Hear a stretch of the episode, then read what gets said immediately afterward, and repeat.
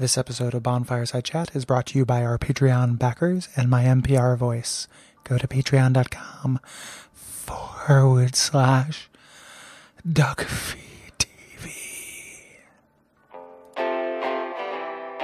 Some of our landings were desperate adventures. We are now prepared to meet the inevitable counterattacks with power and with confidence.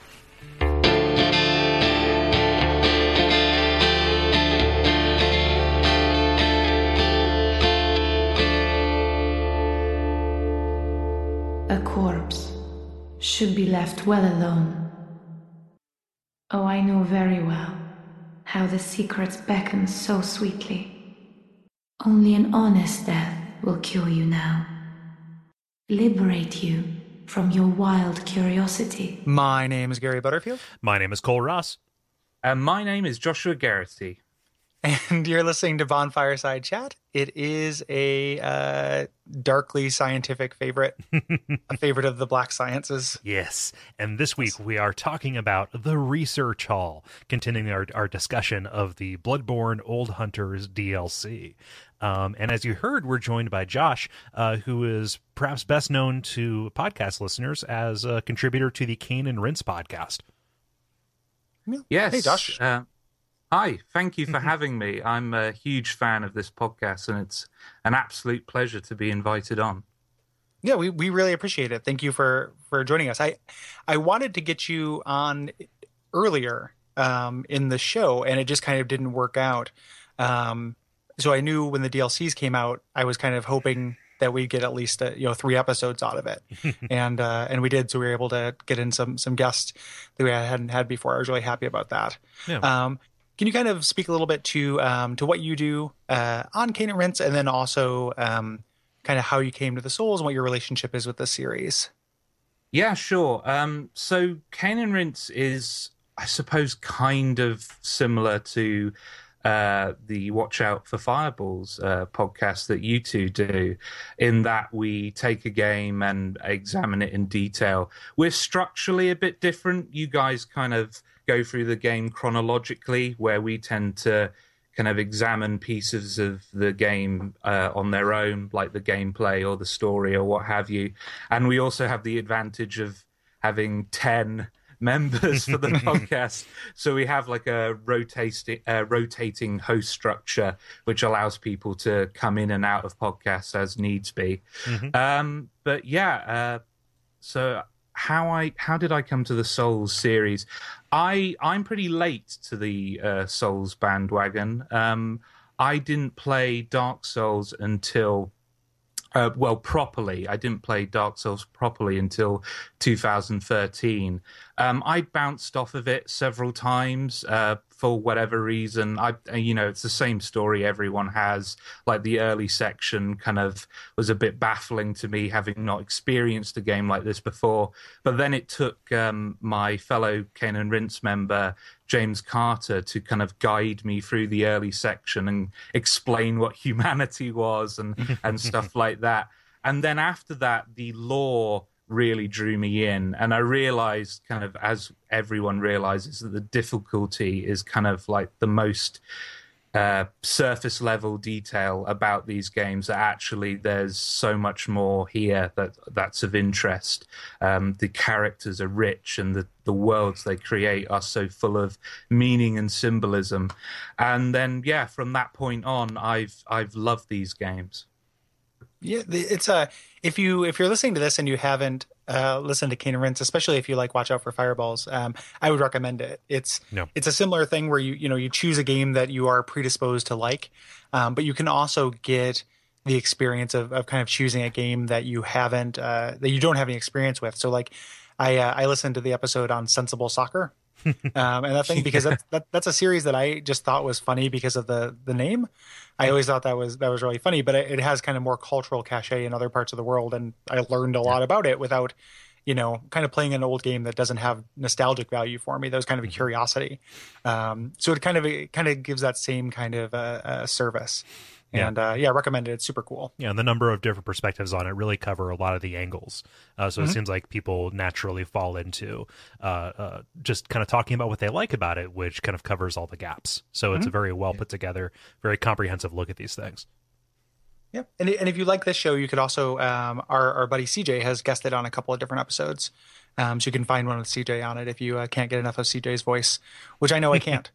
um, so the uh, but yeah, it, it is uh, it's super cool to have you on here, um, and it's good. I'm glad that you uh, you know ended up landing in the series and and it, it welcome you to the fold because uh, it's a good fold.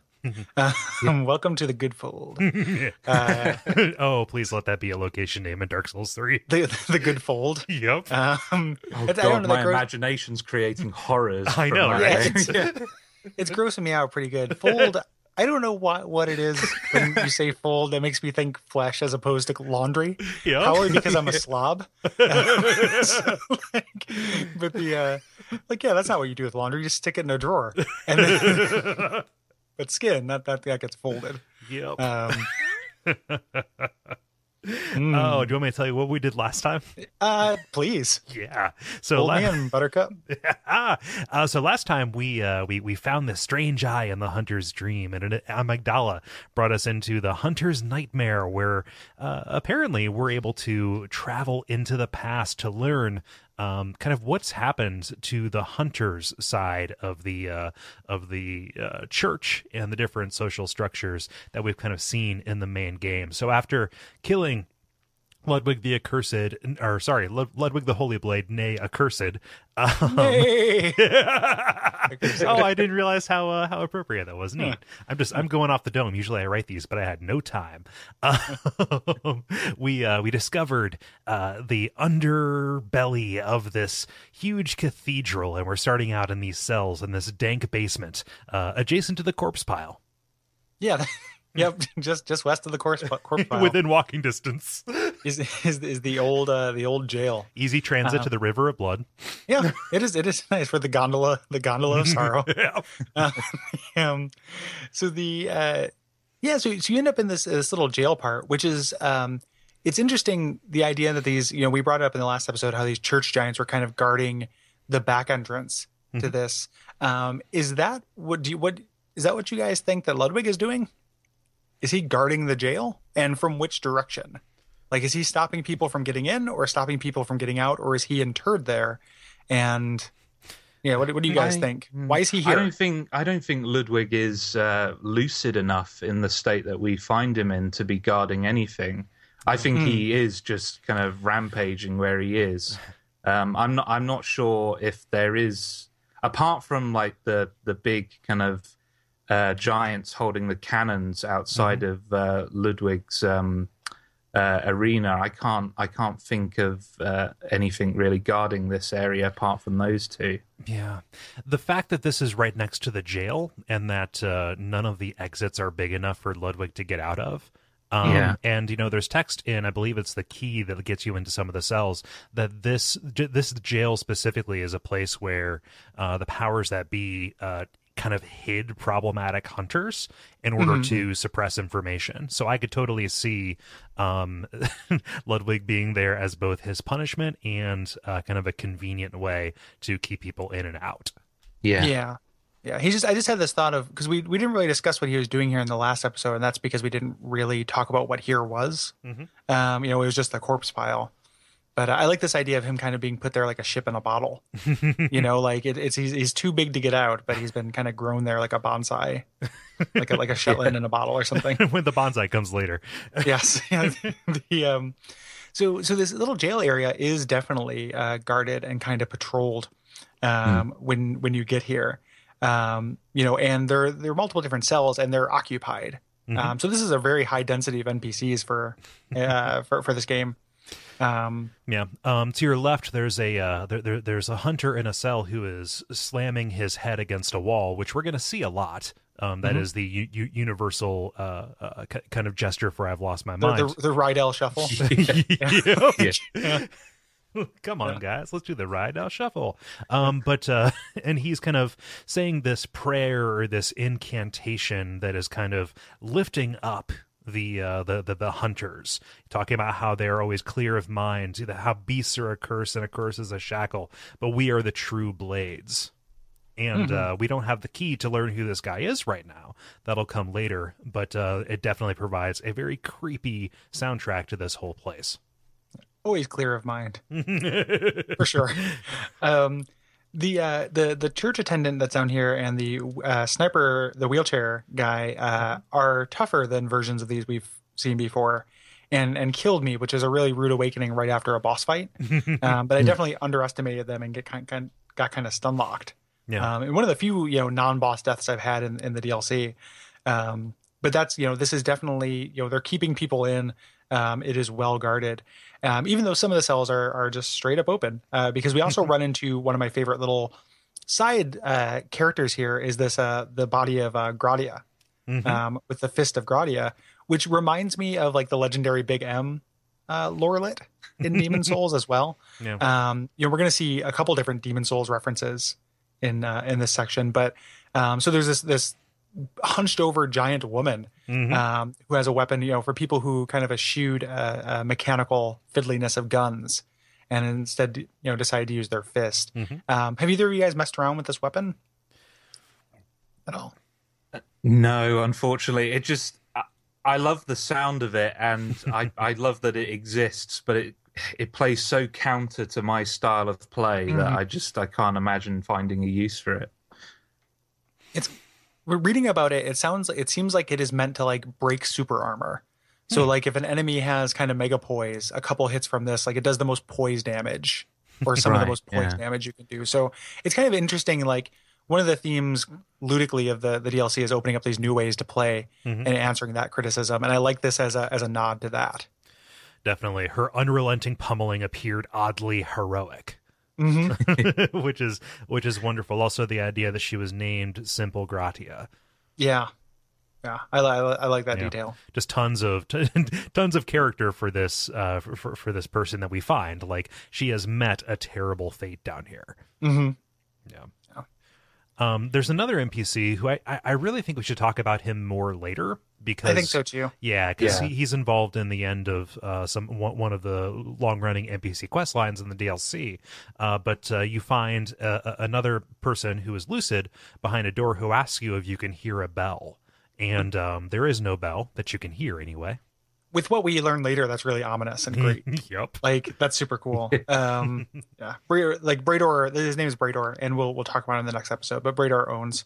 Um, so, Yeah. um, and the same same reason why we didn't talk about uh, Lawrence when we first ran into him. Like, yes, you can fight him, but you need stuff from later, and that kind of ties into the weird chronological structure of the DLC. Yeah. and how it's kind of reversed.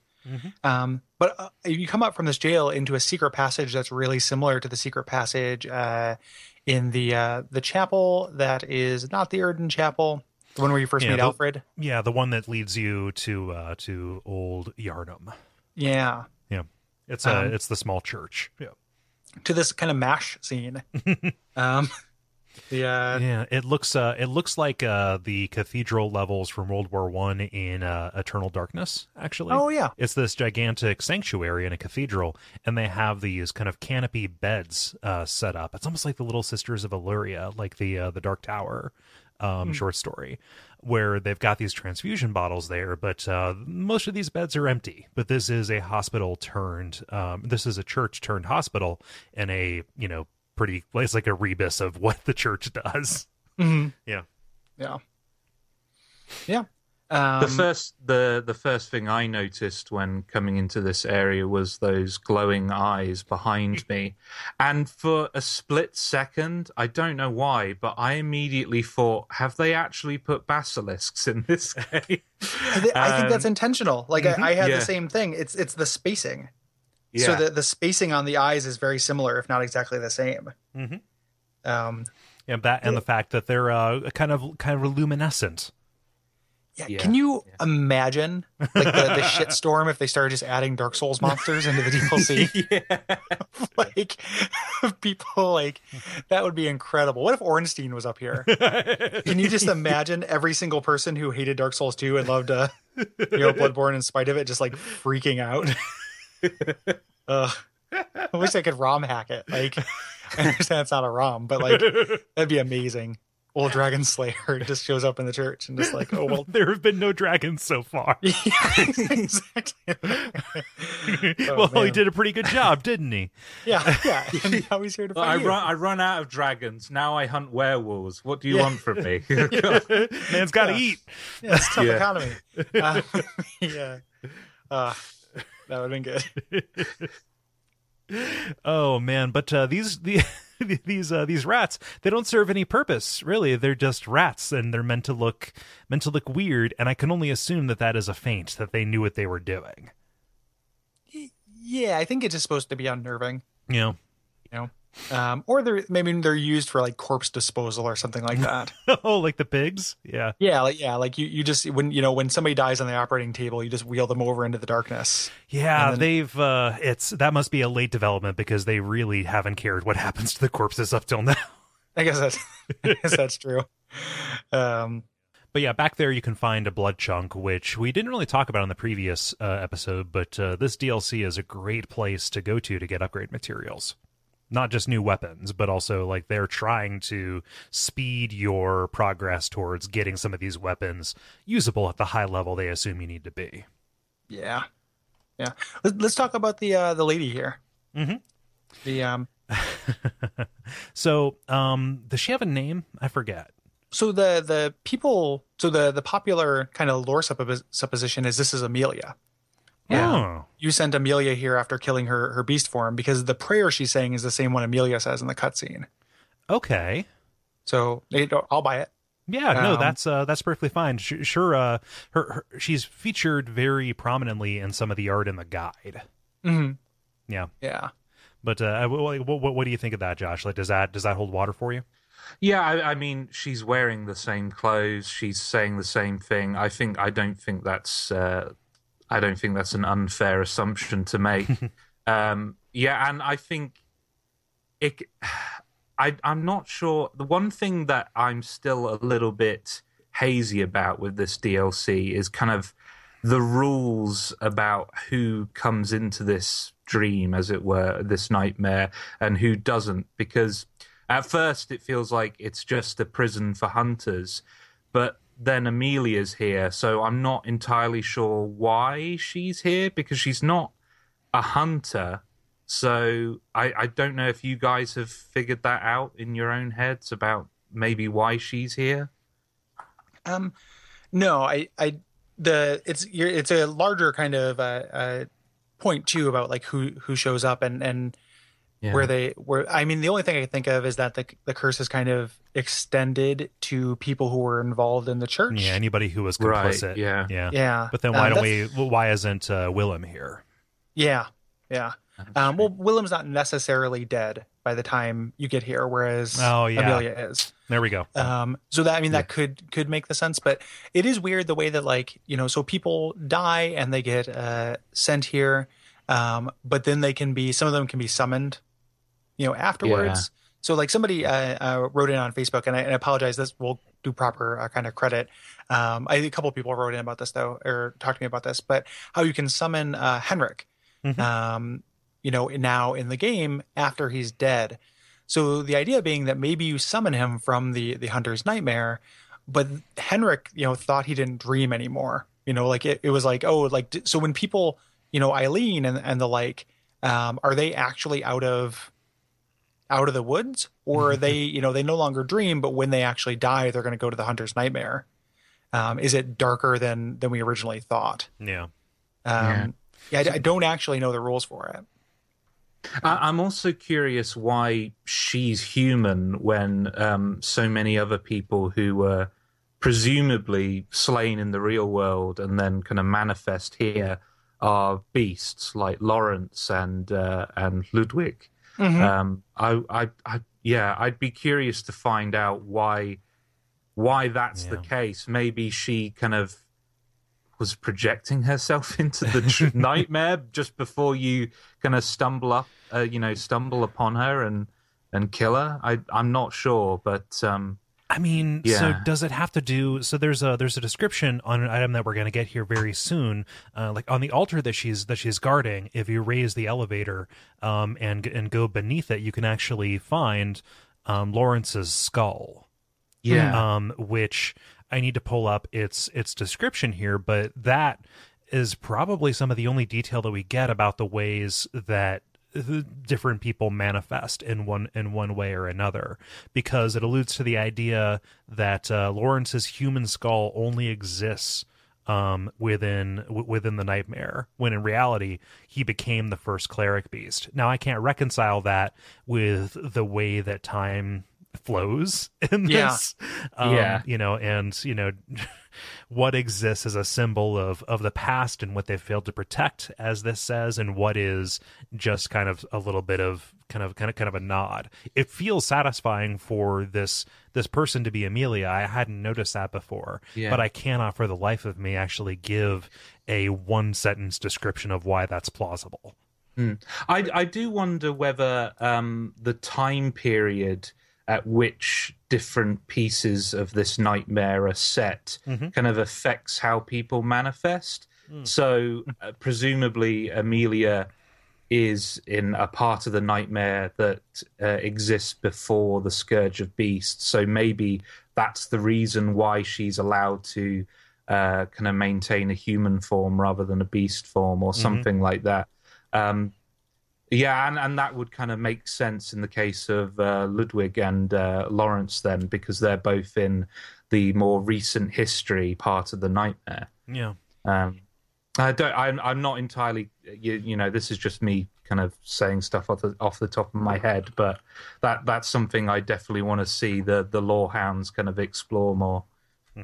The uh, Yeah. there's also like a real obvious gameplay explanation, which would be you couldn't have another boss fight this soon after. yeah, yeah, yeah. So like I, I mean, it, as much as people, you know, and and we're complicit in this too. So I'm not calling putting anybody on blast, but people who you know get really up their own asses with the lore in this game, again, including us, um, who do that.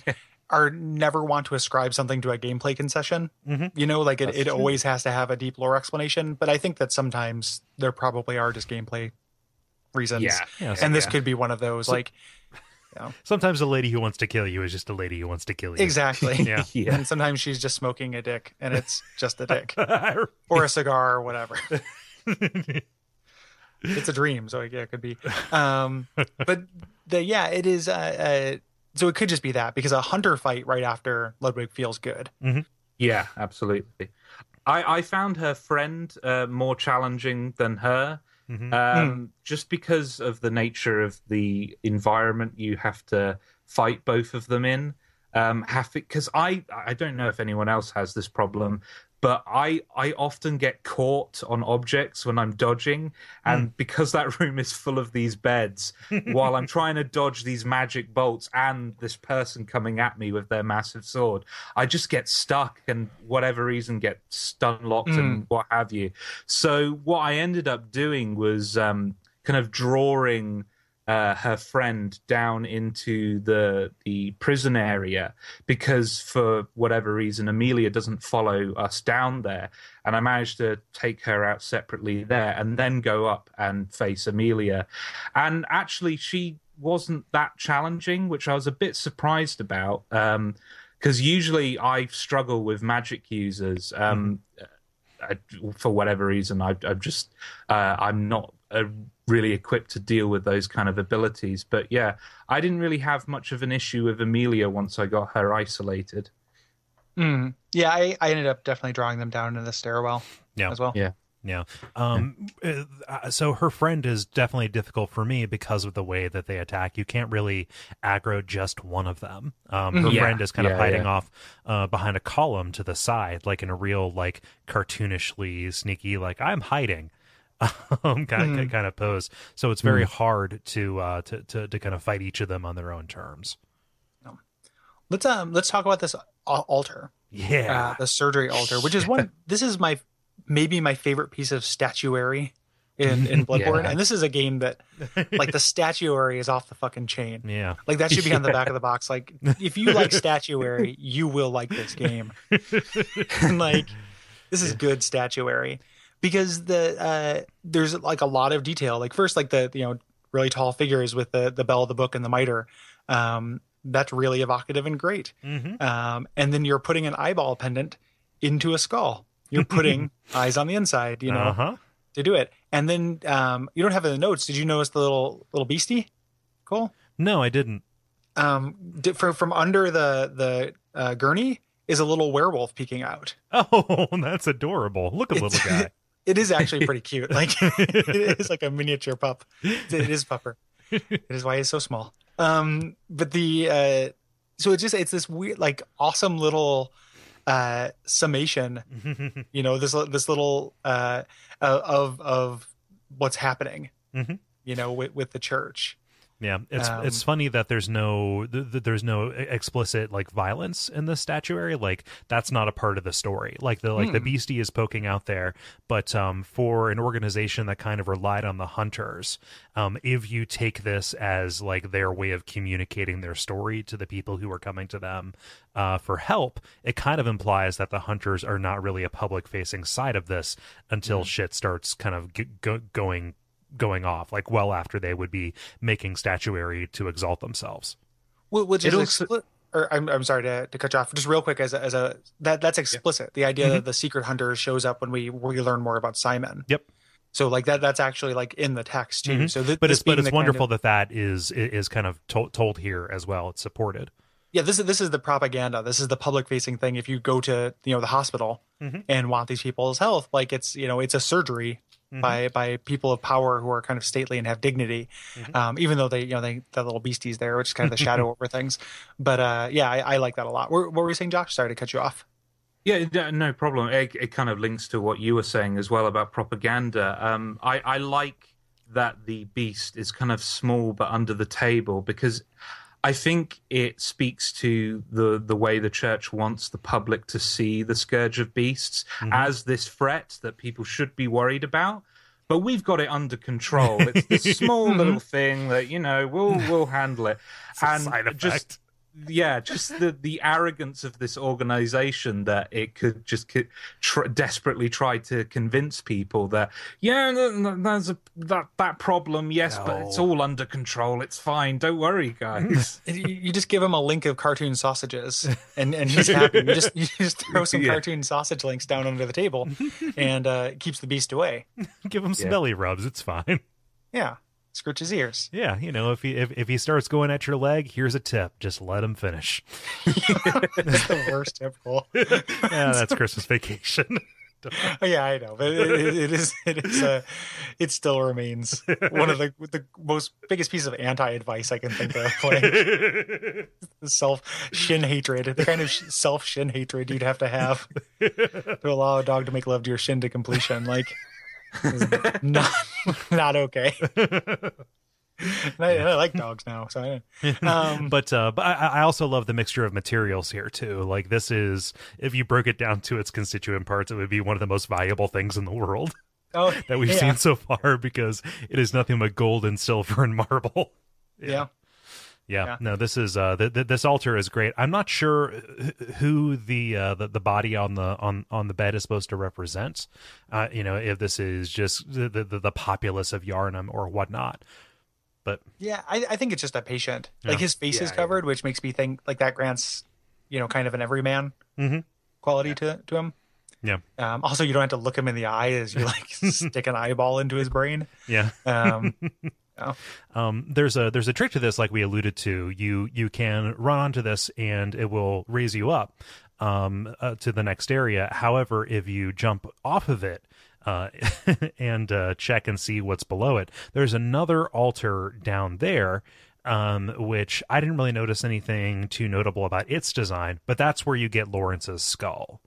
the the one thing I noticed about that is the statue on the under altar um, is missing its head.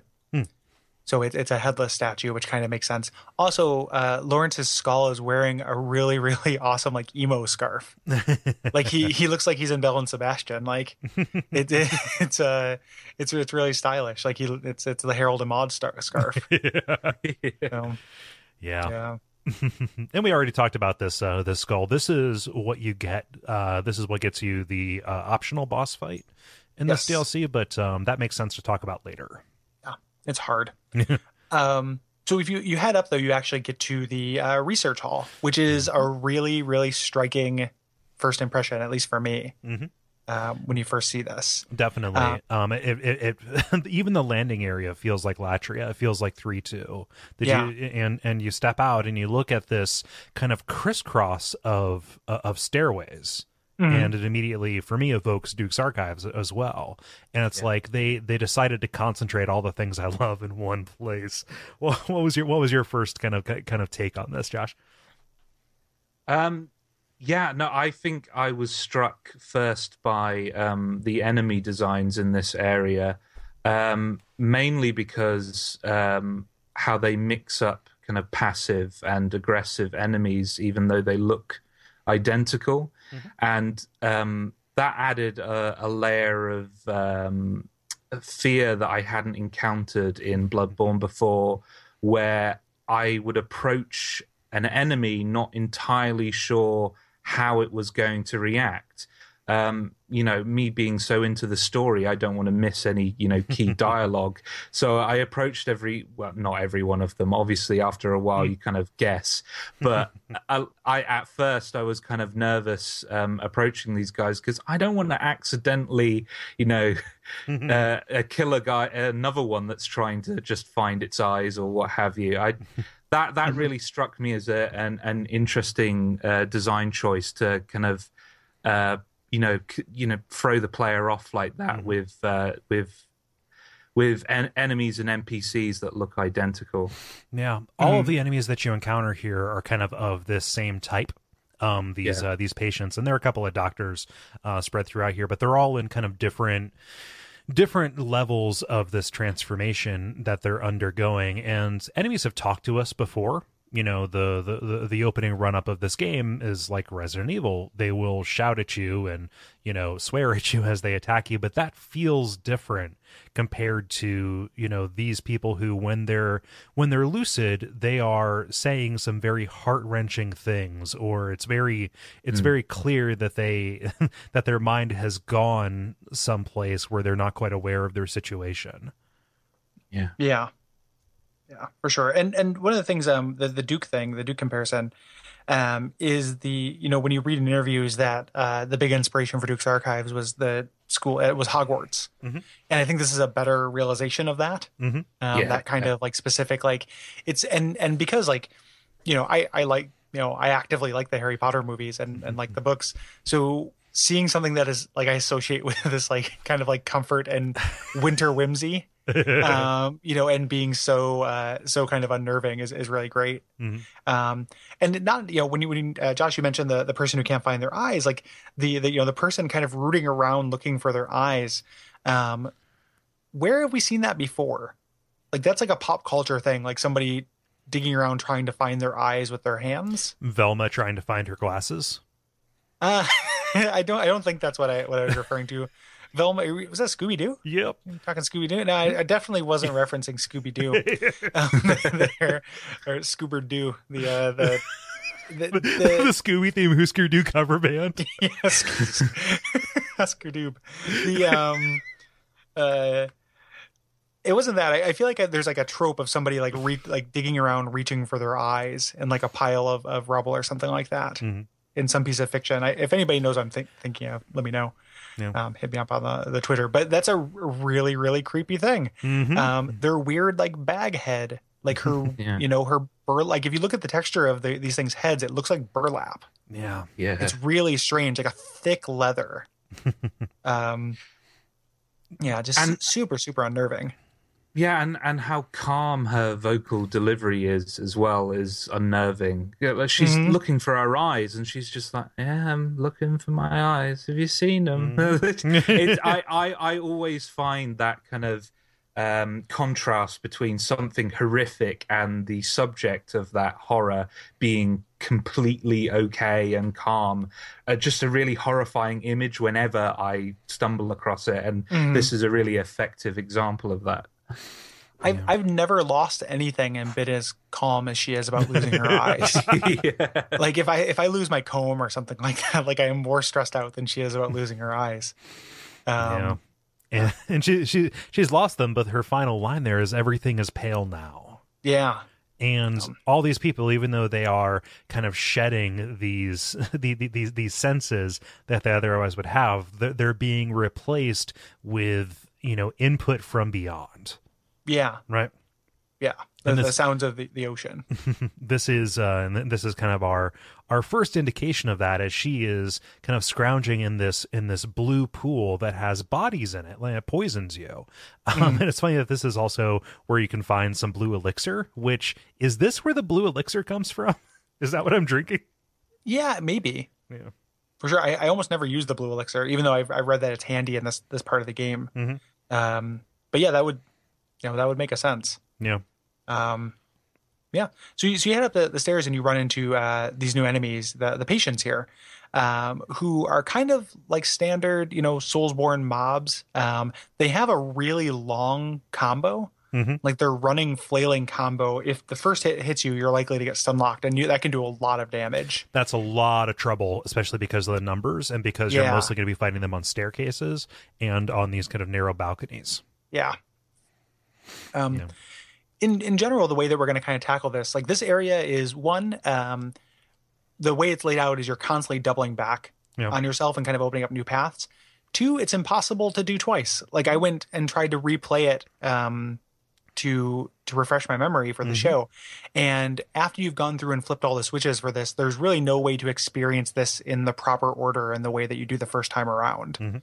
Um, new enemies populate uh, different areas and new pathways open up. So, um, you know, forgive me if my memory's a little bit fuzzy, but we're going to kind of hit highlights and uh, and and set pieces as as per usual with you know maze like areas. Yeah, and in, I've kind of grouped grouped these roughly as you are as you are ascending, but Mhm. uh, but this is it, it is resistant to our normal approach because it is nonlinear to a certain extent, and because it has a little bit of the water level problem of uh, kind of these big environmental changes that uh, that affect your ability to get to different places, even though they look functionally uh, kind of pretty similar.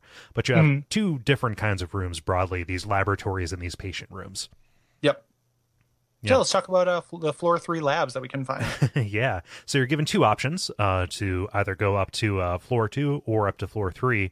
Um, and I'm just picking this because this gets us to a pretty good place. Um, you're introduced when you're walking on these on these uh, balconies, and this really tripped me up because these are deadly traps. There's a pressure panel that causes these vials of acid to explode off of shelves, which seems really ill-advised. it it is it's really gamey. hmm Like that, that's a really gamey trap for the research hall. they have. Um, but every time it happened, it startled me. hmm Like eventually, I just stopped walking in front of shelves if I could avoid it, or rolling past shelves. But the the no, you know the fact that this is a creepy area, and I was already kind of creeped out, having those explosions of glass kind of shatter behind me, uh, did a really good job of making me kind of jump. What's funny is it doesn't happen immediately. The the the, the switch will be two tomba widths away from Mhm. um, one of the uh, one, one- of the bookshelves. So you'll be running along a, a click and like, wait a minute, what happens? And then Yep. the acid in your face. Yeah. Yeah. Um, but yeah, that does a, a a- large amount of damage as you are seeing more of these uh, non-aggressive patient enemies, and one of them is asking for Maria to save her because she cannot hear anything. Yes. Um, yeah, and we're gonna meet Maria soon. um, there are also um, guys in wheelchairs Mhm. um, inside the rooms uh, who are kind of hunched over uh, patients who are on gurneys that like don't look like. I mean, they look like they were caught in like an explosion in in a Those a those fucking acid ward. bottles. Yeah, it it doesn't like there's nothing constructive that's being done with them. like they're just dartboards. Like it's just stick every scalpel and scissors into their face. Um, yeah. like they're examples from the mob or something. Like yeah. you know they should have a note pinned to their lapel that just says "closed casket." You know, and like yeah. Especially those ones that are covered, but they're still pinioned with sur- with uh, surgical implements. Mhm. Yeah, Yeah. and these uh, we we know that these are doctors because they're wearing plague doctor masks, which is shorthand for Victorian times. yes, and and creepy steampunk. Fun. Yep.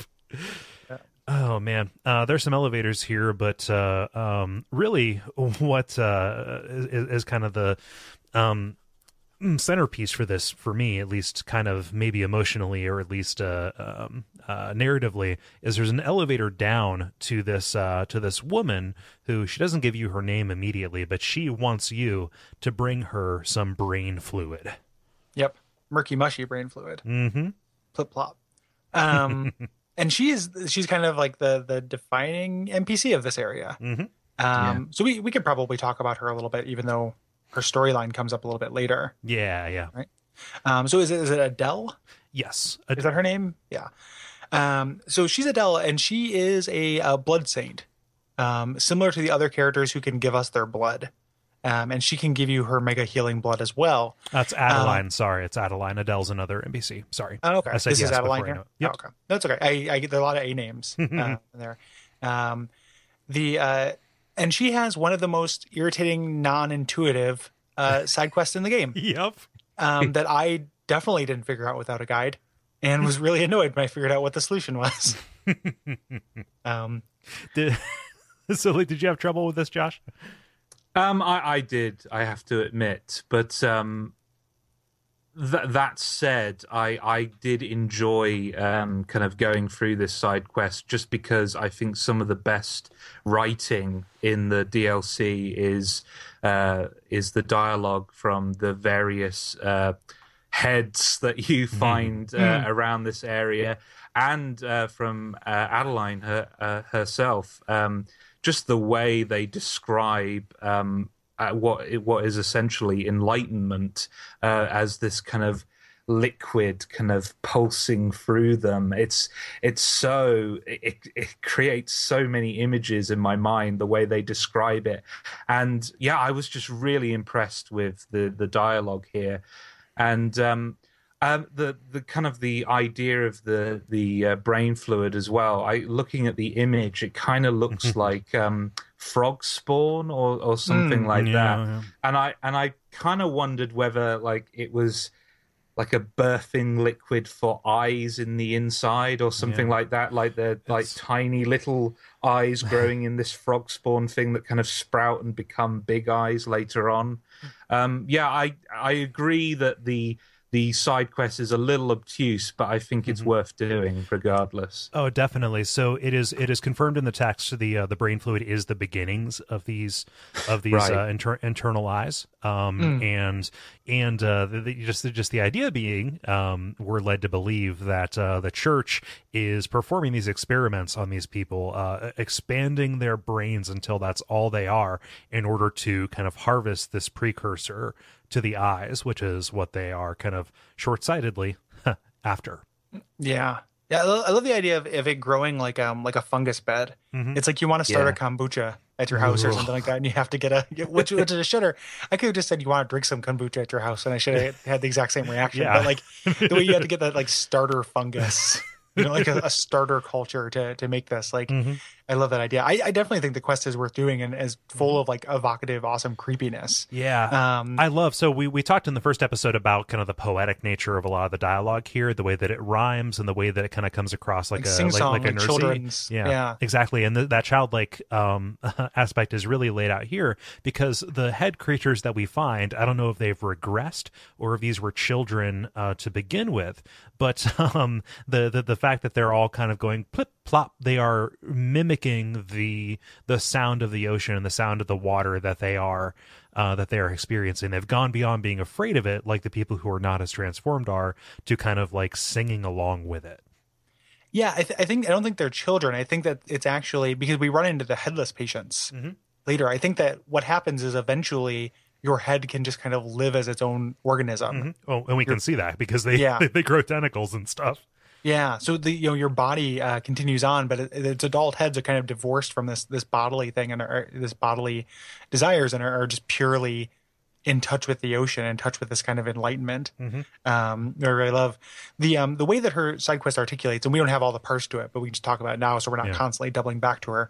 Um, is finding these uh, these just kind of spare heads around, and Yeah. they are innocent and and childlike and kind of you know uh, helpless, but you have to kill them to get their brain fluid. Don't worry, they Um, come back. You're just they juicing them. Yeah. kill the juice is loose. Um, so, and the the way that this, I mean, if you wanted to argue that this side quest is fair, the way you'd argue it is to say that you notice that they come back. Mhm. Um, because there's only two of them. You can give her two brain fluids. After you juice them, they don't give you any more fluid. Um, so you actually have to kill uh, Adeline Mhm. um, to get the brain fluid that she already drank to to feed her in this kind of, uh, you know, this this uh, never ending machine. Um, One deviled egg, the same deviled egg. Yeah. yeah, yeah. It's like it's that guy from World or the Civil War who had the hole in his stomach. hmm You know, it, it's like that. Or that Um, cow at, at some of those colleges. Yeah, yeah. um, so I think my mission before I die to kill all those cows and put them out of their misery. like all the science cows have to, you know, they deserve a, a piece of rest. Um, but that's how you get the third uh, uh, brain fluid to give to her to get the uh, the milkweed rune, Mhm. um, which is awesome because as we talked about how Bloodborne doesn't have as many ways to play it, um, this is as drastic. There's like two very drastic uh, changes in playstyle that come with the DLC, and this is one of them.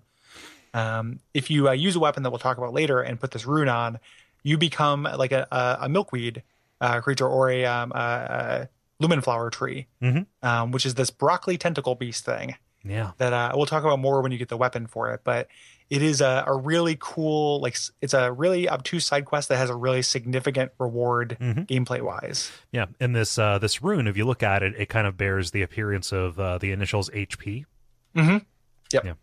Which uh, which is obviously a reference to uh, Hewlett Packard. Yep.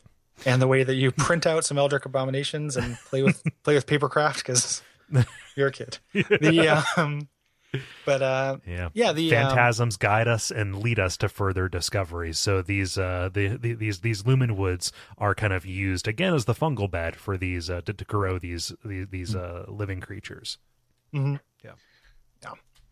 Um, a- another item that she gives you is the balcony key, and I- I'm sure we'll get into the details of that area later on. But um, what I really like about this item is, uh, you know, the text with it, where it talks about how Maria gave it to her because she thought she might like, you know, the breeze and, and the flowers outside, but she can't comprehend why Maria would give her this item. And it speaks to how um, her perception is so much grander and, and she she's able to comprehend so much about the universe that like the pleasure that a normal human being would get from some nice flowers and a pleasant you know breeze seems so tiny to almost you know so small that it's not even worth considering. Why would you even offer this to me when i can perceive things beyond um simple flowers or or even feel the breeze on my face i just i love that uh, that you know image Yeah, all I need to do is sit here in my room. The the the the, the calm sounds of trepanation will will serve as the background. Yeah. It's all the breeze I need. Mm-hmm. Yeah. But uh, we'll we'll get out to the balcony later because that's a real cool area. It's super Yeah. cool. Yeah. Um, you kind of, uh, you know, you head on back up to the lab. Um, after, you know, once you go down here, you open up a shortcut to kind of the main floor. Um, you're introduced to these crawling patients, which uh, look like the uh, the living torso from Tod Browning's Fe- Freaks. like it's the same kind of shape, Yeah. um, except that they have tentacles and the like, and uh, they're aggressive puppers um, who can kind of hit you. At some point here, we find uh, a balcony outside that uh, has a patient that is kind of ministering to a single gray sunflower. That is uh, that, that that that is significant uh, to, to to to later, uh, but he is non-aggressive. These crawling guys are a real problem because Yeah. they are much more nimble than you think they ought to be. Yeah, for something without legs or arms, or with legs and arms like pinned to their side. Yeah, Um, so getting up on the, the kind of patient rooms in rooms uh, two and four, um, you know, we're, we're introduced to the jar throwing patients um, and a huge uh, density of, of patients here. Um, there's like a room with with a ridiculous like three jar throwing patients covering like a bunch of patients down at the bottom, which is a very like that's a very gamey setup Mhm. for the, for these kind of uh, mindless creatures to set up this ambush, you know, Yeah. um, which is kind of weird. But uh, it, it's really tough. But we're introduced to the mini bosses here. Um, well, we, oh, before that, actually, the, the living patients. um, Yeah. where the guys who are still alive and have not gone insane yet. Yeah, yeah, they're pinned to the beds, and this is this is heartbreaking because they do everything from beg for mercy um, from Mm-hmm. Maria to uh, grab their hand before they drown. Because Yeah. again, all they can perceive is this water. They're they haven't made the adjustment. They haven't grown their sea legs, Yeah. right? Up to like you know, I just I I, I just want you to kill me. Yeah. like so so when when you like think of the Souls games as like a tour of atrocities that have happened in the past, Mhm. you know, um, this one's up there because you Yeah. because it's as opposed to just seeing the history of what happened, like you're seeing it happen. You know, like it it does the thing where you see the the corpses on tables and corpses everywhere, and that, that's nothing in Souls games. Like they're just corpses that have been defiled like left and right It's wallpaper.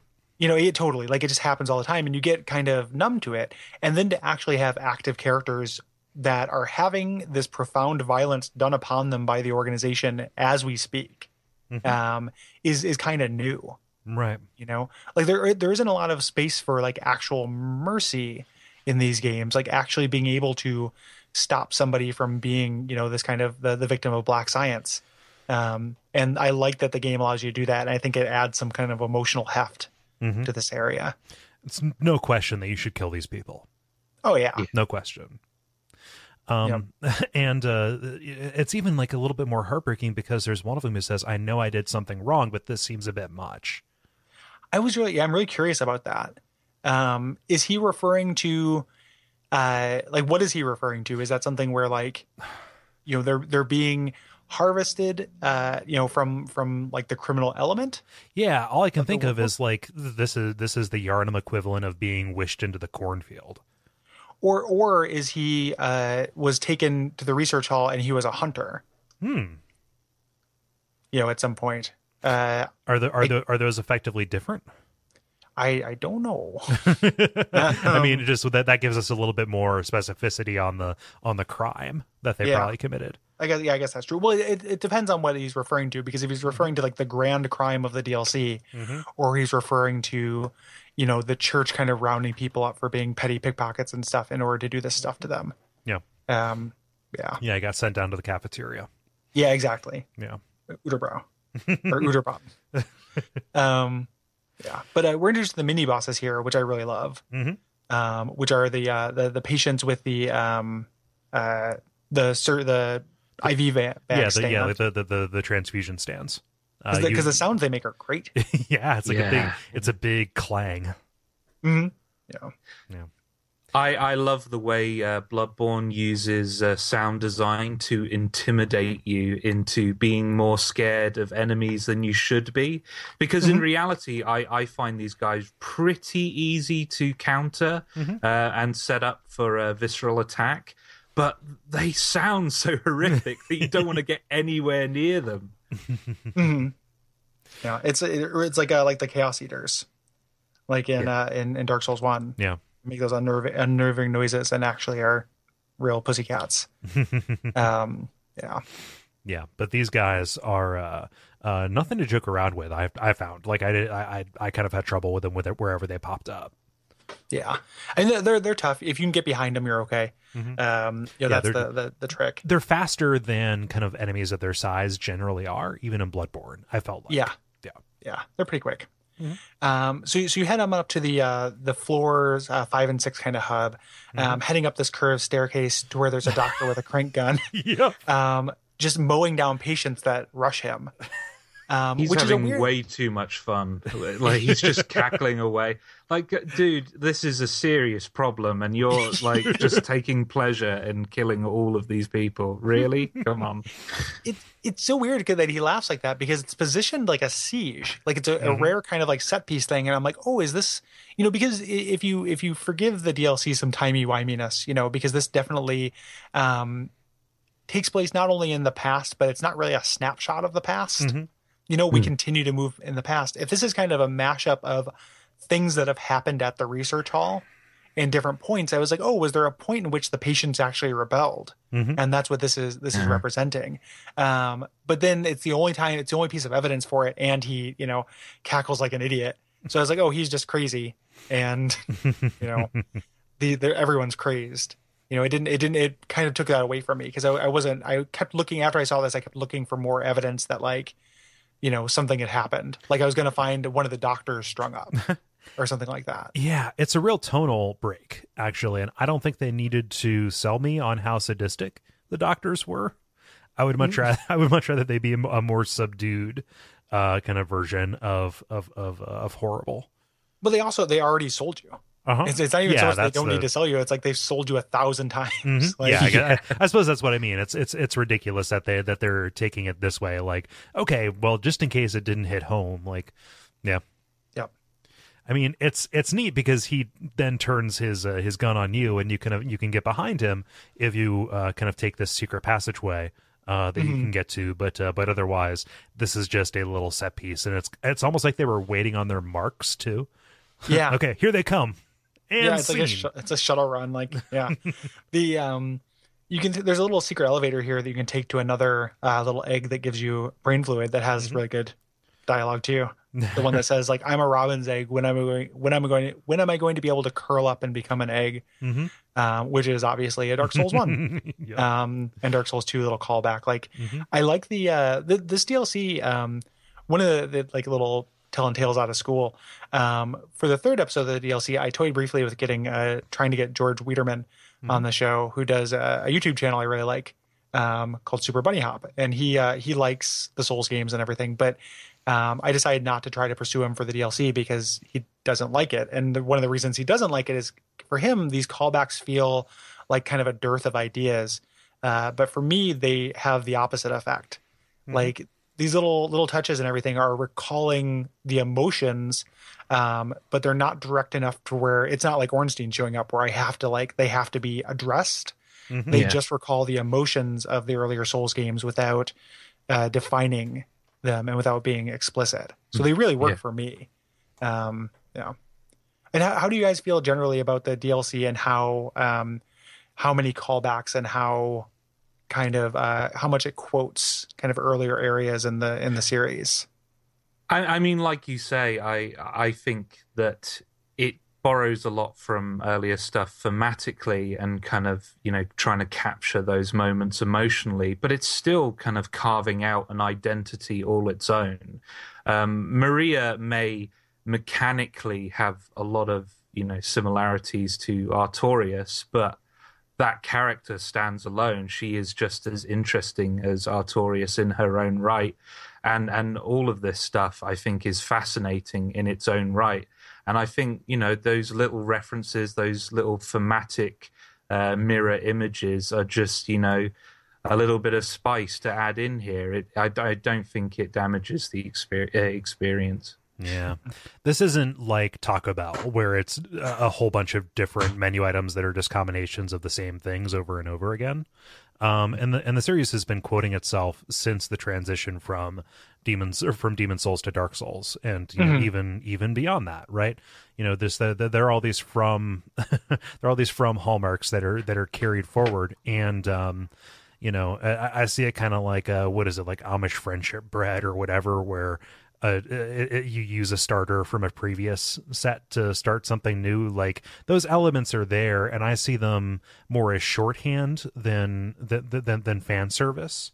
Um, and if anything, what what is juxtaposed against and kind of the different structural ways that they that they uh, bring bring it to, or the the different structural approaches they bring to a couple of those same ideas, it definitely does earn enough goodwill for me to say like, okay, yeah, like it's making me think about that same thing in a different way. Uh, you you heard it here fo- 1st Bloodborne is not Taco Bell. the, the bonfire side chat hot take. I mean, is, is is that dumb? Like, No, it's, no, it's- no, it totally makes sense. I just think it's just a funny as a standalone sentence. Like yeah. Bloodborne, not Taco Bell. Yeah, you know, like just uh, like, hey, I'm a robin's egg. It makes sense for that thing. It's not, you know, it's not out of context, right? Yeah. Like, Yeah, I, yeah. I don't get the sense that they designed those head enemies to to, to resemble In eggs to just so they could, yeah. just so they could do that thing. I think that it just it just kind of lined up. Yeah. Yeah, I, I mean, don't get me wrong. If a character suddenly said "Praise the Sun" in this DLC, I would audibly groan. but that, that I just from don't do that, and uh, I've I think they are very, very clever and wise in their choices of references. I mean, think think about it like uh like Valtr, right? The fact that his design i i invokes or evokes rather the uh you know, the appearance of Solaire, right? And the fact that he Yeah. is uh, you know it's a it's a cooperative um kind of covenant. I see that as as clever almost because because they take that and he's a completely different character and the purpose of that covenant is completely different as well. hmm Yeah, it it works for me as a, as a thing. Like I like it, and even if um, you know, it, it it's not strictly fan service. It does have serve this other purpose. If it's fan service, it's subtle and subtle fan service done right Mhm. in a way that just kind of works on me, and I don't feel shame about it. Yeah. You know, No. and I don't I don't want it to come across like we're arguing with a person who's not here. Oh no, not at all. like it just it's just a different different take, and and like I'm you know no, I'm not putting uh, uh, George on blast. Like I like that dude a lot, and would love to get him on for Dark Souls three, and uh, you know I think he's great. Um, it just we just have different opinions about the Bloodborne DLC. Mhm. You know, specific like one part of this game we both really love. um, so you know, not a, not putting anybody on blast. It just kind of it's interesting that this is a really great, a huge concentration of it Mhm. um, in level design and these kind of little references. Yeah. Yeah. Yeah. Um, Mm-hmm. Specifically, I, I really enjoy how they're like, you know, these people are making pleas to Lady Maria. Like, it really sets up a, um, uh, oh gosh, boss of 5 3. What's her name? Astraea. Yeah, uh, a, a Lady Astraea kind of vibe to it as well. Yeah, who is explicitly like a, a Mary figure. Mhm. You know, like kind of a, a you know a Maria Mar- Mary. Like Mm-hmm. that. That's all purposeful and and and makes sense for this. Yeah. Um, you can wear one of these heads.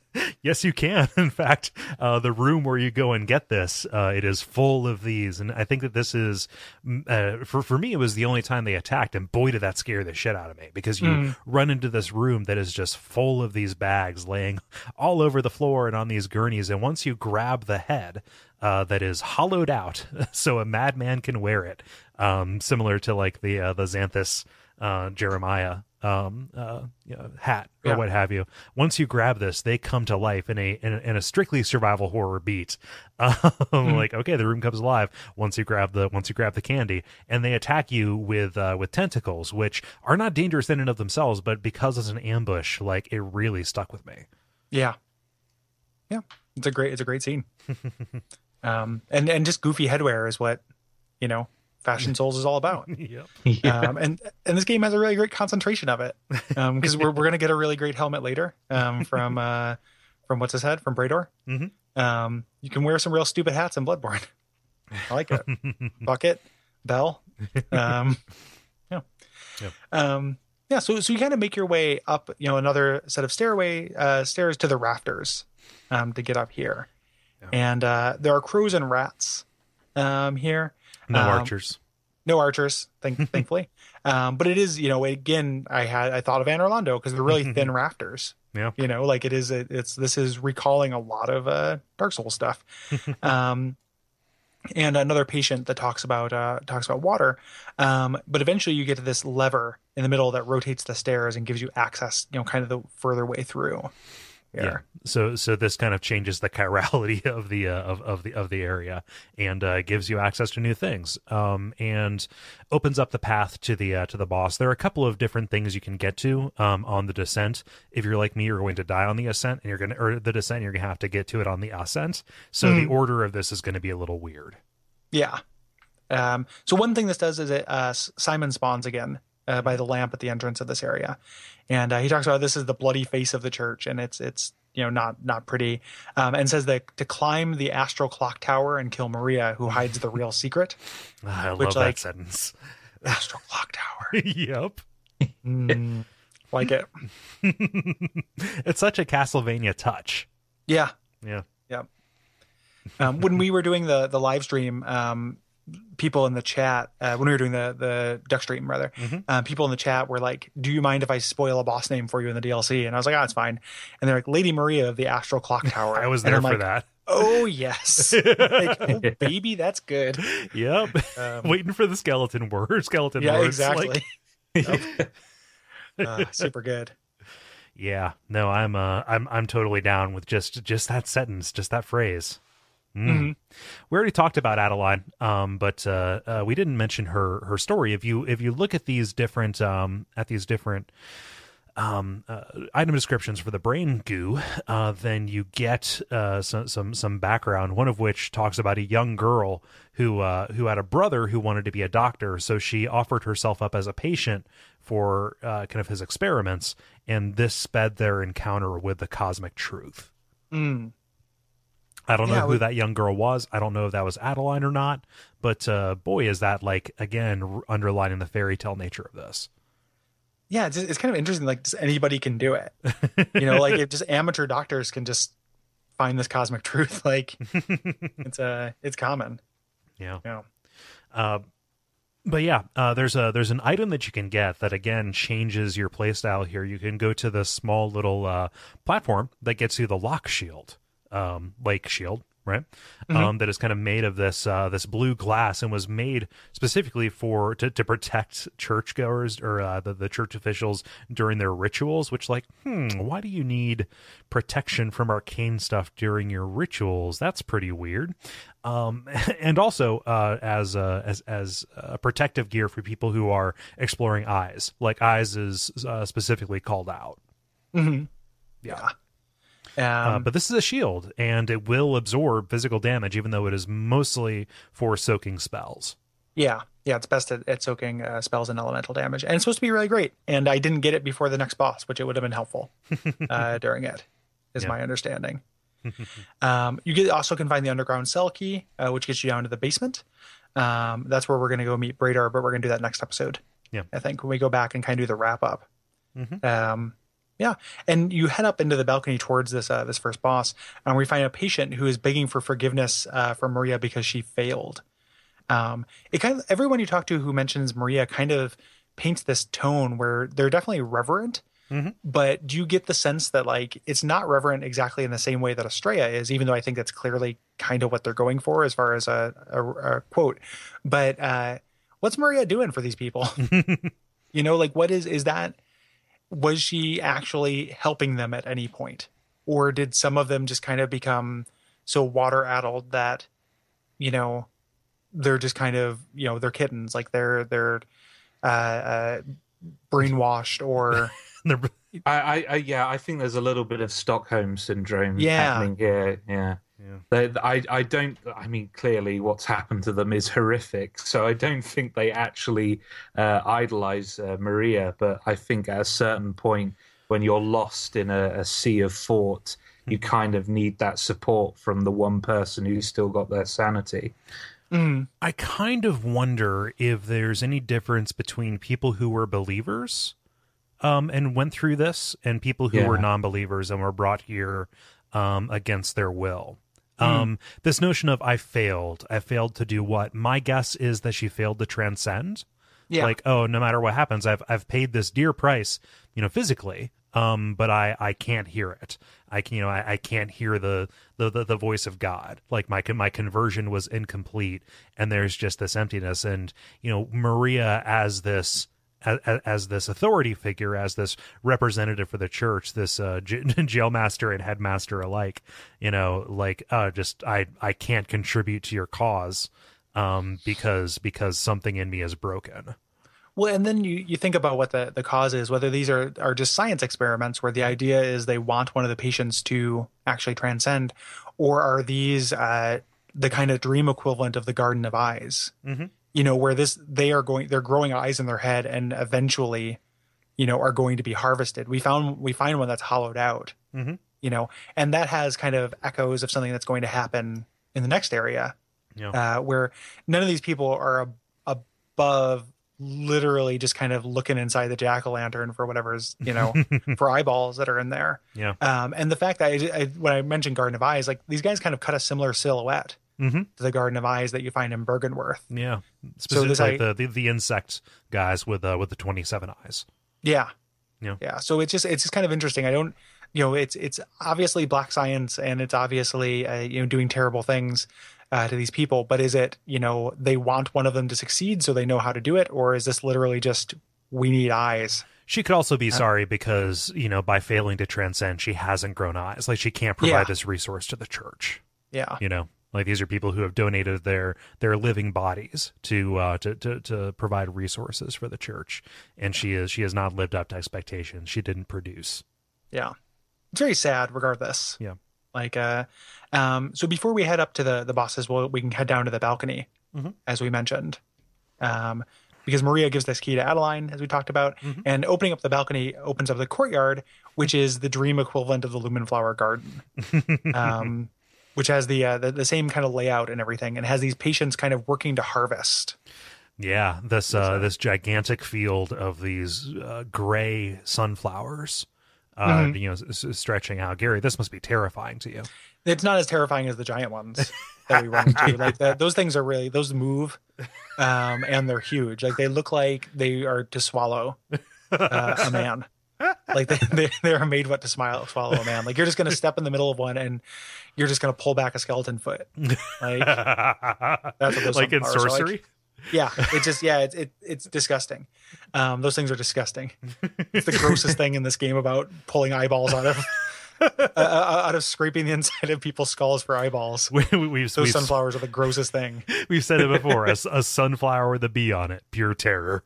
Yeah, it is. It is the worst. Get rid of all sunflowers. Get rid of all Um, these. I mean, I guess I like sunflower seeds, Oh yeah, but That's- we we can we we can we can simulate Oh, those. man, I've never thought about eating sunflower seeds and having a sunflowers grow in my stomach. Oh I might yeah, just ruin God. sunflower seeds. Gary, your salads are never going to be the same.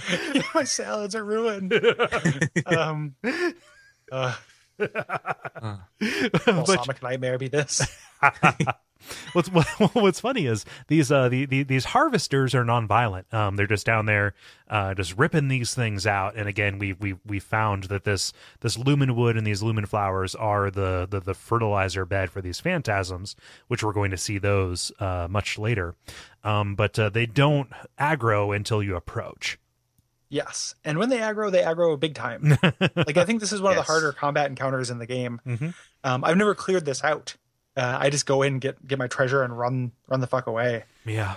Uh, yeah, same. Yeah, because it is uh they do tons of damage um, using the spell that you're. That's why you're here is to get the black sky eye, Mhm. um, which is great. Yeah, this is like a gives you a soul arrow. And this is the magic missile that uh, Bloodborne has been missing. um, does way better damage than the Executioner's gloves. Um, better range, you know, more predict- uh, predictable trajectory, um, and just costs one bullet. Um, this thing's great, and it makes me kind of want to play through the game as an arcane build, so I can be like a broccoli-headed magic missile thrower. Nice. Um, you know, with Yeah. a heartful palm. and it just kind of it, it just kind of sucks that this is so far uh, so- so deep into the game and and the and the, like the, the the requirement the arcane requirement is very low like it's Yeah. like 16 like that is that is reasonable to you know to like to get to get there and it scales at an at an s so you're gonna do a lot of damage with it even even Yeah. at the minimum requirement It's it's the same thing with all the DLC uh, weapons and playstyles, where it just kind of sucks that they're DLC gated. Mhm. Like um, just having to be, uh, you know, you have to get you had to get that far in the game. Like Amelia's not that far in the game, but you had to be able to get, like, you had to be able to beat, you know, Ludwig. Like that's hard. yeah Um, you know, going doing that as soon as you can beat Amelia, and even beating Amelia as soon as you run into Amelia is hard. Um, so Yeah. But yeah, this uh this this black sky eye it is it is a it is an eye that has been blessed by a phantasm, and if you Mhm. look into the black of it, there's a there's a whole uh, like a, a night sky within it with meteor storms. Yep. Yeah. I'm I'm possibly just because I have Bowie on the brain. I just keep thinking of uh, Black Star, Mm-hmm. The uh, the most bloodborne music video that's ever been. um, which like for real, we need to figure out a way to do a Teenage Dirtbags crossover, or, or Bonfire Side Tat Teenage Dirtbags crossover for a Black Sky. Man, ha- have me on. Yeah, because that is or Black Star because that is a uh, that. Have you watched that? hmm Yeah, I mean, just I, I've I've been watching all the videos that that come up uh, in, in in the wake of his passing. Josh, Have you seen that, Josh? Uh, no, I haven't. I'll have to uh, look it up after this podcast. Um, yeah, It's it's the most like Souls like music video I've ever seen. like just the iconography and everything. It's very creepy in a similar way and has lots of kind of visual uh, similarities to Bloodborne. I'm sure it's not a reference, but like visual similarities. yeah, they, they they could be cribbing from from very similar source material or uh, reference. Yeah. Um, after you leave here, um, you have got a note here. Um, inside that chest, I think, is a blood rock. Okay. Yeah. Cool. Yeah, Yeah, that is tough to get to. Um, if you go through the window, you get back to the uh, the, the the church again. Oh shit, that's where Amelia was. Yeah, Yeah. yeah. Okay, there we go. That all makes sense. Yeah, that's totally Maria or Amelia. Yeah. Yeah. Huh, cool. All right. Yeah, but uh, you have to you have to make a hop over a gap, and uh, boy, is the consequence for failure on that kind of annoying. Mhm. Yeah, you had to go all the way back around. Um, but if you go back to the main uh, research hall and head up all the spiral staircases past the lady who is apologizing to Maria for being a failure, um, you meet the first boss of this area that we're going to talk about uh, the living failures.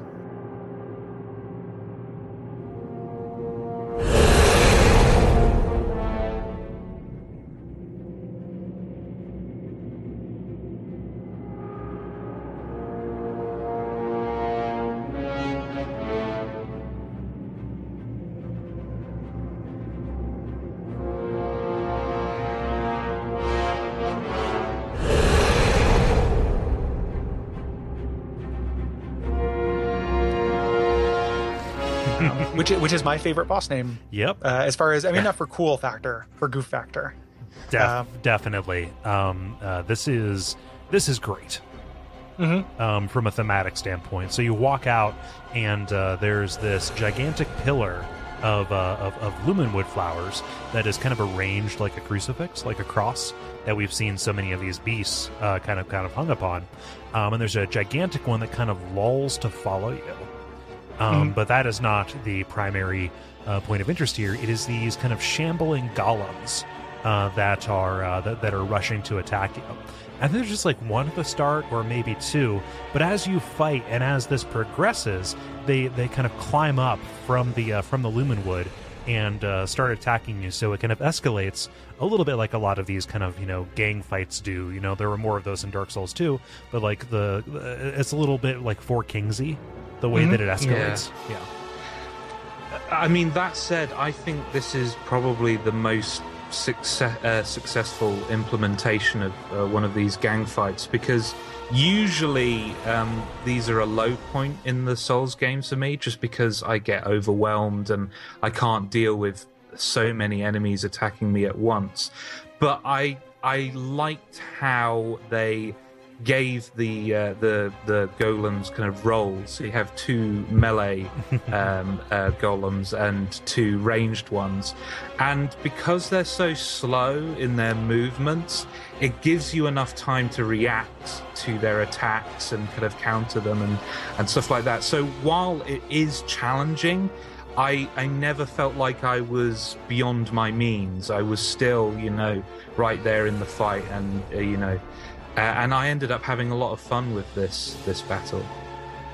I, I don't. This is going on the the weird list of, of you know thought to be very easy fights that I had a hard time with because I couldn't for the life of me avoid their cosmic attack. Um, like I ended up dying against this a lot because I just I knew that I was like okay I need to hide behind the tree, but it would still just kind of end up striking me. Mhm.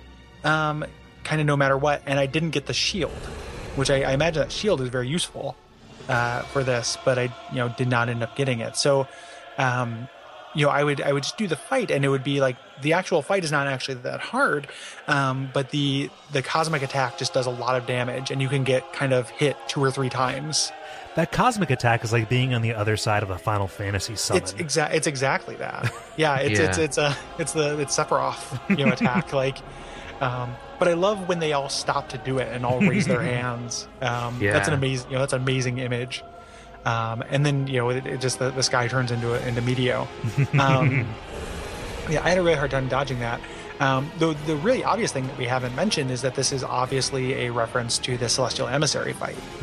Um, so, are the Celestial Emissaries the successful uh, implementation? Man, I, have think so. idea. Yeah. Go, And then I these think are- so, yeah. Yeah. B- b- bear that out, both of you. I want to hear more. Um, I- yeah, go well- ahead, Josh. Sorry, to cut you off.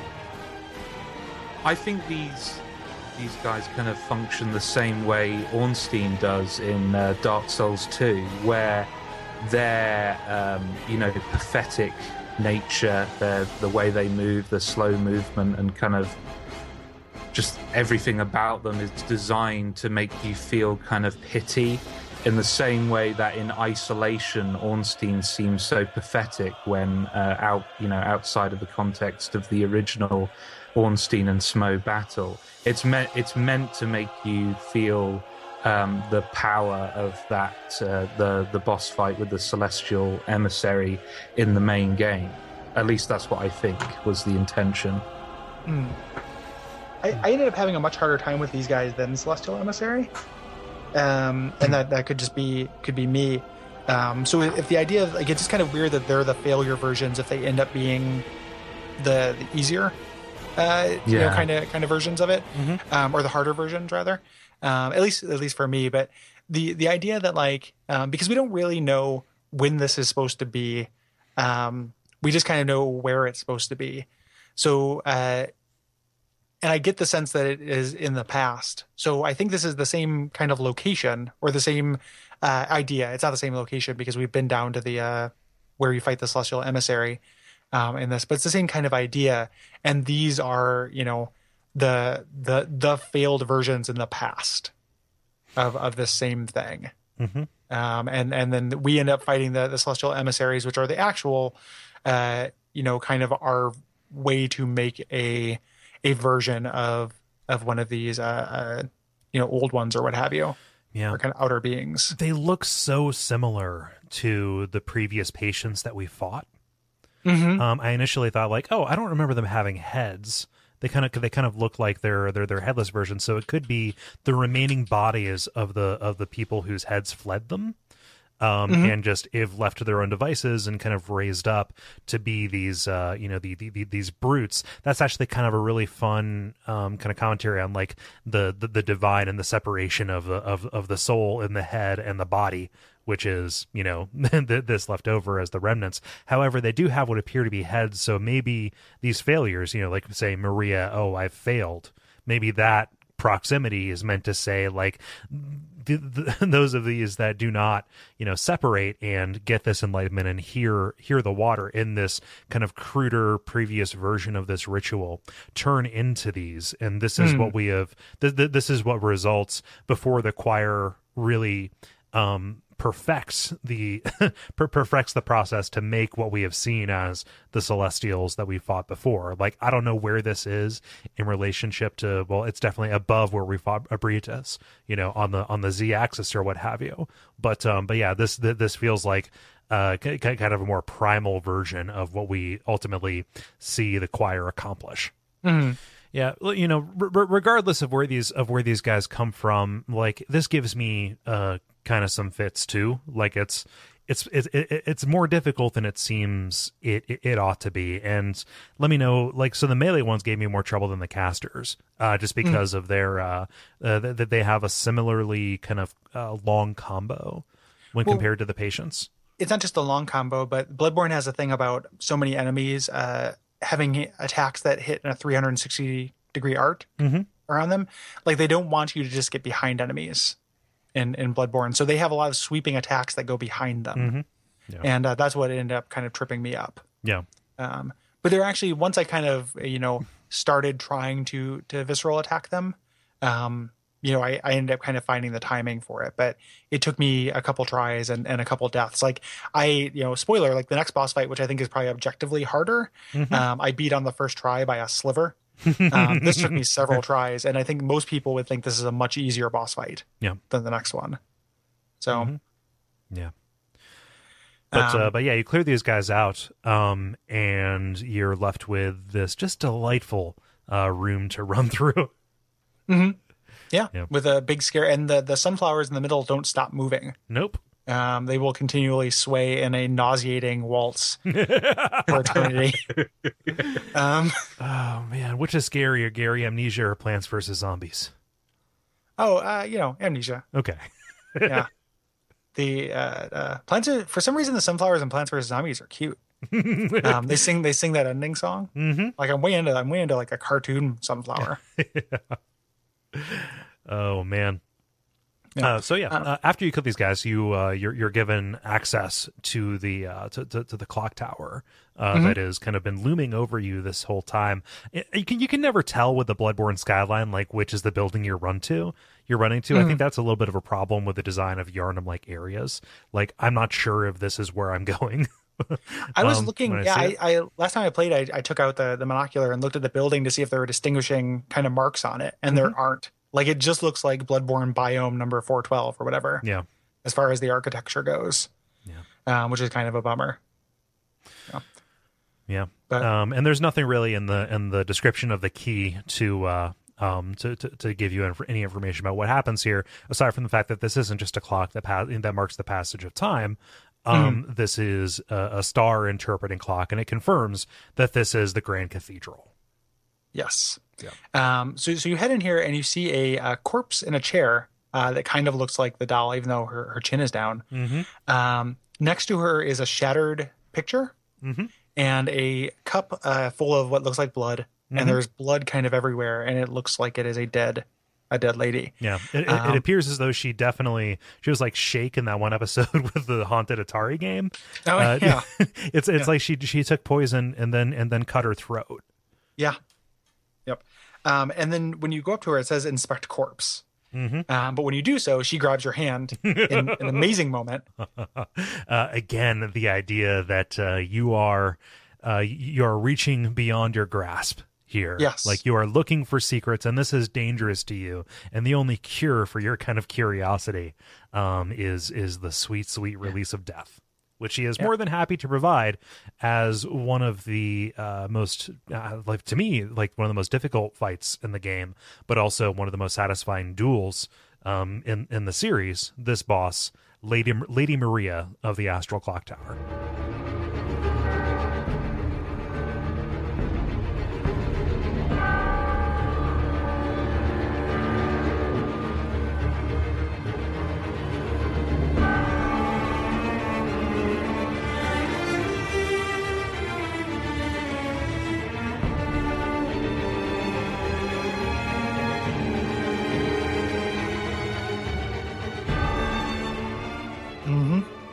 Yeah, this is uh, yeah, this this is my favorite boss fight in Bloodborne. I, I, I was going to say, um, yeah, she's definitely my favorite uh, boss in the game, but also just the entire series. Uh, I, I mean, Artorias probably edges her just slightly, but she's dangerously close to being perfect as a boss fight. I can't think of a single move that she does that feels cheap in the same way Gehrman's kind of automatic visceral attacks do. Um, it feels like everything she does can be countered. There's a strategy for everything, but she's still tough. She's still a match for you. And I, I had just- a it's an time. Uh, I exhilarating agree with you, and it, it may be it's definitely one of the Artorias highlights for of me, the and entire uh, and I love the, the. Artorias fight so so much. One of the things that Bloodborne boss fights do that I think is kind of a mixed bag is so many of them have multiple phases Mhm. where it becomes you know you go into a boss fight and you memorize six moves Mhm. and it's like you it's in your you know you think you're you, yeah, that's you're rewarded and you can beat that boss but then what happens is they just switch to another phase and now you have to memorize another six and it just kind of at, at some point just feels like okay like there's you're definitely not going to make it the first time because they're going to be really hard and you're not going to know the moves. But you're definitely not going to make it the second time because the second time you're going to get to the second phase and they're going to have another set of moves you don't have memorized. I think that's kind of a bummer. Um, the difference though with maria is she has three phases but all of her moves um, are telegraphed Mhm. better. Um, and so many of them are extensions of moves that she already had to where your previous knowledge is not useless. Um, you can and and it's part of that just human anatomy um, you know with like a, Ebrietas or something like that where you fight Ebrietas and Ebrietas starts doing new moves like I can't tell heads or tails from Ebrietas, you know, or if you're fighting, um, you know, the Bloodstarved Beast, which is just a bunch of flappy skin and, and particle effects and like just a collection. It's like um, that that Onion story Yeah. where it's like Steven Tyler is just an animate pile of rags and scarves, like or, or Johnny Depp. Um, that's what you know the the Bloodstarved Beast, uh, you know, fight is like, or or you know the, those fights where it's like just a bunch of. Uh, it's really hard to kind of predict. Whereas every new move that Maria gets feels like an extension of an old move. Mhm. So your pre- Yeah. your previous knowledge is still useful. Yeah. Um, it, in my mind, it's the most successful kind of phased boss fight. Yeah. Um, you know, in in Yeah. this game at least, if not the series. it's it's definitely these subtle iterations that work and it, it, feels like she's adapting to you it feels Mhm. like she is she is tapping into some kind of power she's been afraid to use up to By, that by point cutting her throat, yes by like bleeding herself out, which is Mhm. awesome. yeah and Like- uh, if, if you look at her her gear and, and her drops there's actually uh, uh, kind of a bit of a uh, a lore she doesn't like using blood like she is she Mhm. is she is unlike the other hunters in that she doesn't rely on that so she is kind of compromising you to protect this secret that she has kind of been set to guard in this you know kind of uh, almost like rom like role within the lore Mm. you know like a- acting as this bulwark against against the, the the deepest darkest secret of the church and of the hunters right Well, well, well, you and you get the the sense that she's repentant too. Mhm. You know, like it, it's it's a you know a secret should be left well alone. Like Mhm. it is a, a stop stop digging. You don't want to be here, and, it, and you get the sense that it's not just like she's protecting the church because she's working for the church. Like you get the sense of genuine guilt, partly Mhm. because where you find her weapon, they say how she cast it away in disgust. Mhm. Um, when we find her weapon later, but like it's a genuinely redemptive arc in a story about black science you know like a, a story that is all people doing terrible things in pursuit of misguided science um you know this is like somebody who's genuinely repentant and is trying to stop you from you know essentially kind of making the same same mistakes like it it casts you know kind of what you're doing in the next area as following in the footsteps of people who have committed heinous heinous crimes right you know, and doing the doing the same thing, reenacting that. Um, it just really works as kind of like, you know, th- this game does not have uh, moral kind of anchor points. Mhm. Like nobody's okay Mhm. in Bloodborne. Like nobody's okay, and the DLC really goes like, you know, if you thought Willem was the lesser of two evils, he's not. Like you know, Byrgenwerth is Yeah. the worst, and and they you know have done terrible things as well. Like there is no, there's no good and bad. But if there's going to be a character who has kind of a redemptive side, it's Maria who has clearly killed herself out of guilt. yeah You know, when you run here or attempted to. Mhm. Um, and I don't know if it's like dream logic or what have you that allows her to. I, I, I like fight. that that the, that the, that the dream has kept her alive, and the more violence that she does to herself, the more effective she becomes at this Mm-hmm. thing she obviously doesn't want to be anymore. Because she's she's repentant Mhm. you know and and this whole the hunter's nightmare is a nightmare for hunters like it is Mm-hmm. the whole thing is a punishment so this idea that she can't actually um you know be dead but her her signs when you come up on her body like they're signs of suicide Mhm. like it's not you know it's it's not like she died from something else like um she is a genuinely repentant and and kind of good character Mhm. in this or the closest we've come to it and uh that gives you more shades of kind of Artorias, where Artorias, you know, kind of set himself up as this anchor to the abyss, Mhm. you know, and this kind of uh, uh, plug. Like, you know, it, it's it's a similar kind of thing. Yeah. Like you can get the sense that she's here because we don't need to do anything else to the fishing village. you know, like this, this was terrible. Let's leave that alone. yeah. Stop. Like Yeah. stop this pursuit of black science in, you know, uh, for no other reason other than this kind of, you know, this knowledge or this uh, this pursuit of of you know this eyes on the inside, this insane idea of insight. Yeah. You're just committing awful, awful crimes. Like Mhm. I, I said it when we did the wrap up episode, but like as far as being morally, you know, darker than than than wet black velvet, like Bloodborne, like there are no good guys in Bloodborne. Like, and the DLC just underlines that a thousand times. Like these are bad people who have done terrible, terrible things Yeah. exclusively. I love the design of her of the way she looks when you're fighting her because especially in the later in the later phases of her fight as she is, you know, slitting her throat and using this blood to attack you and kind of augment even like the reach of her attacks, you know, either to attack at range or to um to to make her sword longer. Like everything kind of cuts these glyphs in the air Mm-hmm. in this in this striking red. It's like she is she is she is writing the song of your destruction in Caryll runes.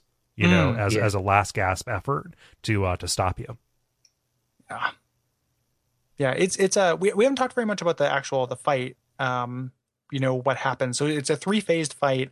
Um, it is the first phase is very similar to a hunter duel, um, in the game where she doesn't have that much in the way of a move set outside of what you can do.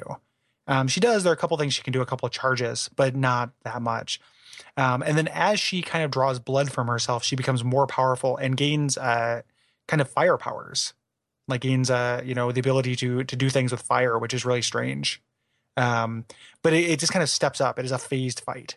Yeah, it's a it's a phase fight, and it's it's a testament, I think, to to to how well balanced it is. That when you first when you first took this on, um, did you know that this was going to be a fight? Like, did you did you go back and and spend your stuff? Did you replenish it all between between Uh, the living failures and Maria? I, I did. I, I knew it was going to be a fight because there was somebody sitting in a in a room. Like it's it's right after a boss fight, Yeah. but it's also under one that like I was like I had a hard time with that, but I don't think I'm supposed to be that hard. Yeah, uh, but uh, but the fact that you you beat her on the first try in this in this battle of wits and skill and whatnot, and um and it was it was right down to the last hair. It does feel very well balanced. Mhm. Yeah, and I think that's down to the fact that the animation for Maria is so good. Like you talked about her design, but I think just the way she moves, um, it's it's counter to a lot of the beast fights, which Gary's talked about a lot during this during the you know series. That it's very hard to see what they're doing, and that's partly because of all the particle effects. Um, but it's also just that their animations aren't very distinct, especially with um, you know Ludwig's uh, first phase. He's got so many limbs coming off of him and doing all sorts of things. It's so easy to get distracted and not look at the part of him that's telling you when he's going to do an attack. Whereas with you know this this boss fight, um, every attack is flagged with a distinct, unique animation that is only ever for that attack. So you are under no illusion as to what she's going to do at any given time. Yeah. Um, I also feel like the, uh, the the the arena for this fight is to the is to the battle's credit. Yeah. Uh, it feels uh, it's reminiscent to me of False King Allant from Demon Souls. Hmm. Um, just just in terms of how much space it gives you. Like they really want it to just be you and her, to not have anything else get in your way. Yeah. Yeah, it's it's it's a real classic, classic duel. Um, that you know the uh, I'm looking at I'm watching a video of it now, and I was talking about her doing fire, and it actually just kind of looks like a this could be just a weird blood energy Yeah, I was gonna if say it's not like fire. Like it's definitely not just blood because she does shoot blood, but she also has attacks where like particle effects come off of the blood in Mm-hmm. it's, a uh, way it's, that pla- is it's really- plasma. yeah, yeah, like it looks like a, a different thing. Um, but this is it is just a you versus somebody with not that dissimilar of a move set. Um, that each new move that she learns builds off of former moves that she had. Um, like this is this is why I love fighting in Souls games.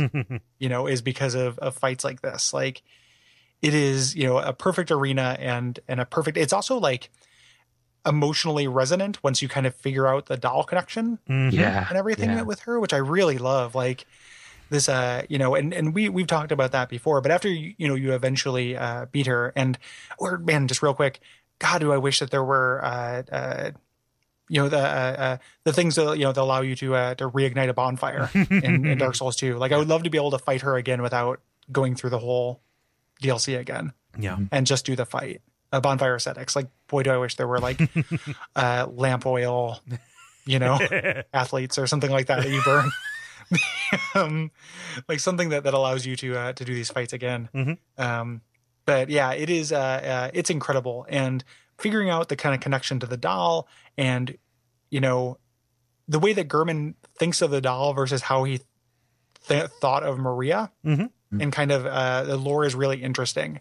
Um, The connection with the doll we should probably kind of talk about. We should. So their so their design is not similar by coincidence. Um, it is it is very much uh, intentional on Gehrman's part. If you if you believe that Gehrman was the was the person who constructed the doll out of this out of this mania um, for kind of trying to get Maria back, whether that was romantic or whether that was out of kind of reverence for what she kind of did um, for the art of hunting. Like the, the the old hunter's bone, it's probably hers. It's Yes. probably some piece of her because the, the the quick stepping she does that without having to activate it. Unlike you know even Gehrman himself who is using this, and the fact that you find the uh, the the old hunter's bone at her grave in the real world, um, where Yeah. the doll will occasionally mourn Um, and also that is the tombstone that you use to get to the DLC. Like she is very much a linchpin that goes through all three worlds in this one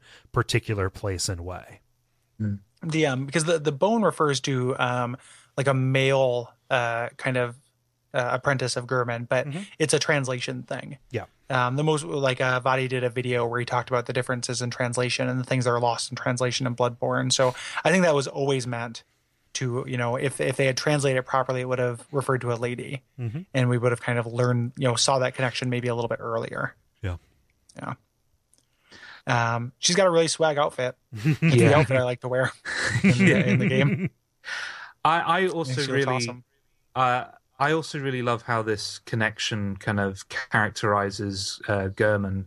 Um, before, when you heard the comment about you could use the doll if you wish, it kind of came off as a slightly uh, weird tone for Bloodborne to go into. But now, with the context of Maria, it it really feels just like a, an indictment of Gehrman as a person that he would take this, you know, glorious warrior, and then his projection of her is this infantilized, subservient, kind of, uh, you know, passive character in the hunter's dream, and his just view of of women. Am I saying that Gehrman's like an MRI activist or something? I don't know. um, does he go on like uh, anti-feminist blogs in between hunts or something? I don't know.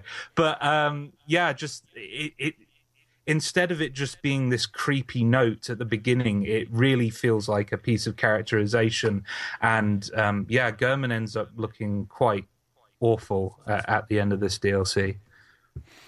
Yeah, I- absolutely. Like one one hundred percent. Like um, it is. Uh, it changes. Um, it, it, you know, it's it's Souls doesn't really traffic an outright villain, so you're always going to have a little bit of sympathy. Yeah. And you can, if you, in a charitable read of Gehrman with this, is this idea that like this was somebody who is dear to him, that he tried to make a, that he lost and tried to make a facsimile of, and the you know the uncanny valley was too much. So when mm-hmm. he's like a disgusting creeper when we meet him mm-hmm. and doesn't pay any attention to the doll, like it's there, but he they never interact. It is after like you know who knows how long of kind of disillusionment with this this ersatz version, you know, Yeah. and that's kind of a sympathetic read for his lechery, creepy nastiness. Yeah. Um, but it is this kind of uh, this idea of like trying to make a simulacrum of somebody dear to you and it not not working out. You know, um, and especially like it just contextualizes that because it was always creepy, but that kind of disgust he has, the depth of disgust that he has, has to be in comparison to something. Mm-hmm. Like him saying, you know, use the doll. Um, like that's that's vile. It's not just perverted. Yeah. It's there's hate in that, and that hate is because he's disgusted with his creation compared to this person who was probably dear to him. Yeah. You know, it, it takes what was once this kind of really base degradation and turns it into this really profound degradation.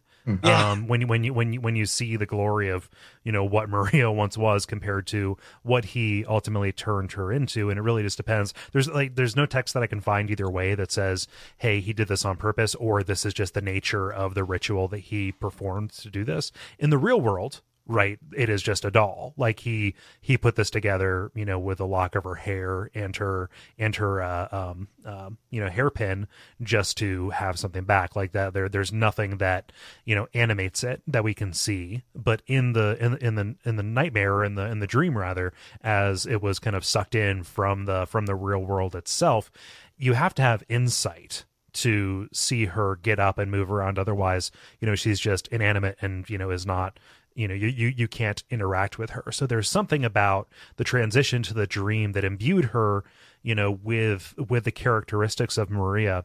And the interaction between the dream and the nightmare is such that after you kill maria and you talk to you talk to the to, to the doll she notices a change. She feels untethered from something that was kind of holding her back. It's this liberation from heavy shackles um, that she she can't quite characterize and seems relieved that it has happened but that alludes to the idea that she doesn't know that the doll doesn't know about this connection to this to this previous person she sees herself as this as this new as this new entity which might be what Gehrman resents Yeah, I think that's the 100% what he he resents. Like Yeah. this this sentience and also like when you think about how kind of matronly the doll is and how uh, motherly it is versus Maria, which by all accounts is like I mean she's kind of seen as a mother figure by the people in the research hall, but she's also like a really fierce warrior and uh you know has this kind of genuine repentance that came from what they did in the fishing village, the area we're talking about in the next episode.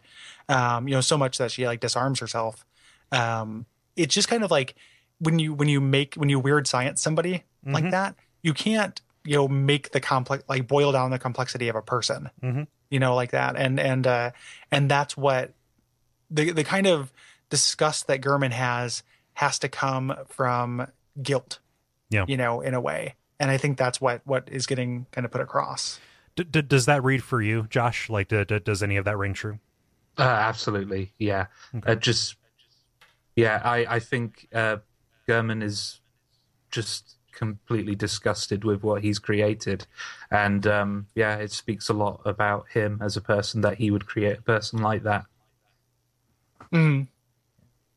Yeah, it's it's a it's really good. Like it is a it is a really good boss fight. Yeah.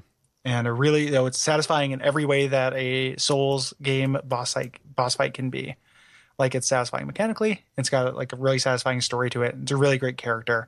Yeah. It's also one of the only characters who is genuinely repentant and not just because of the punishment, you know, that uh, is inflicted Yeah.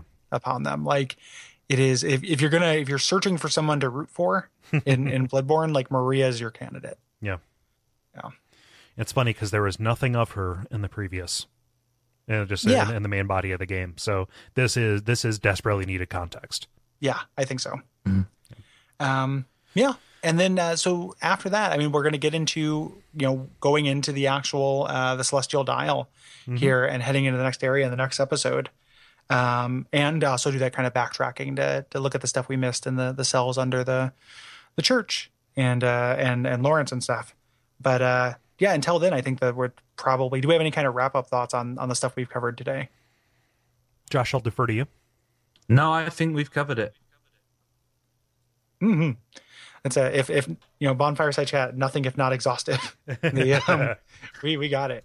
Um, but this this is my favorite boss fight in in Bloodborne by far. Yeah, and and like. I'm so boy the DLC is good. um, I'm looking forward to the next episode as well.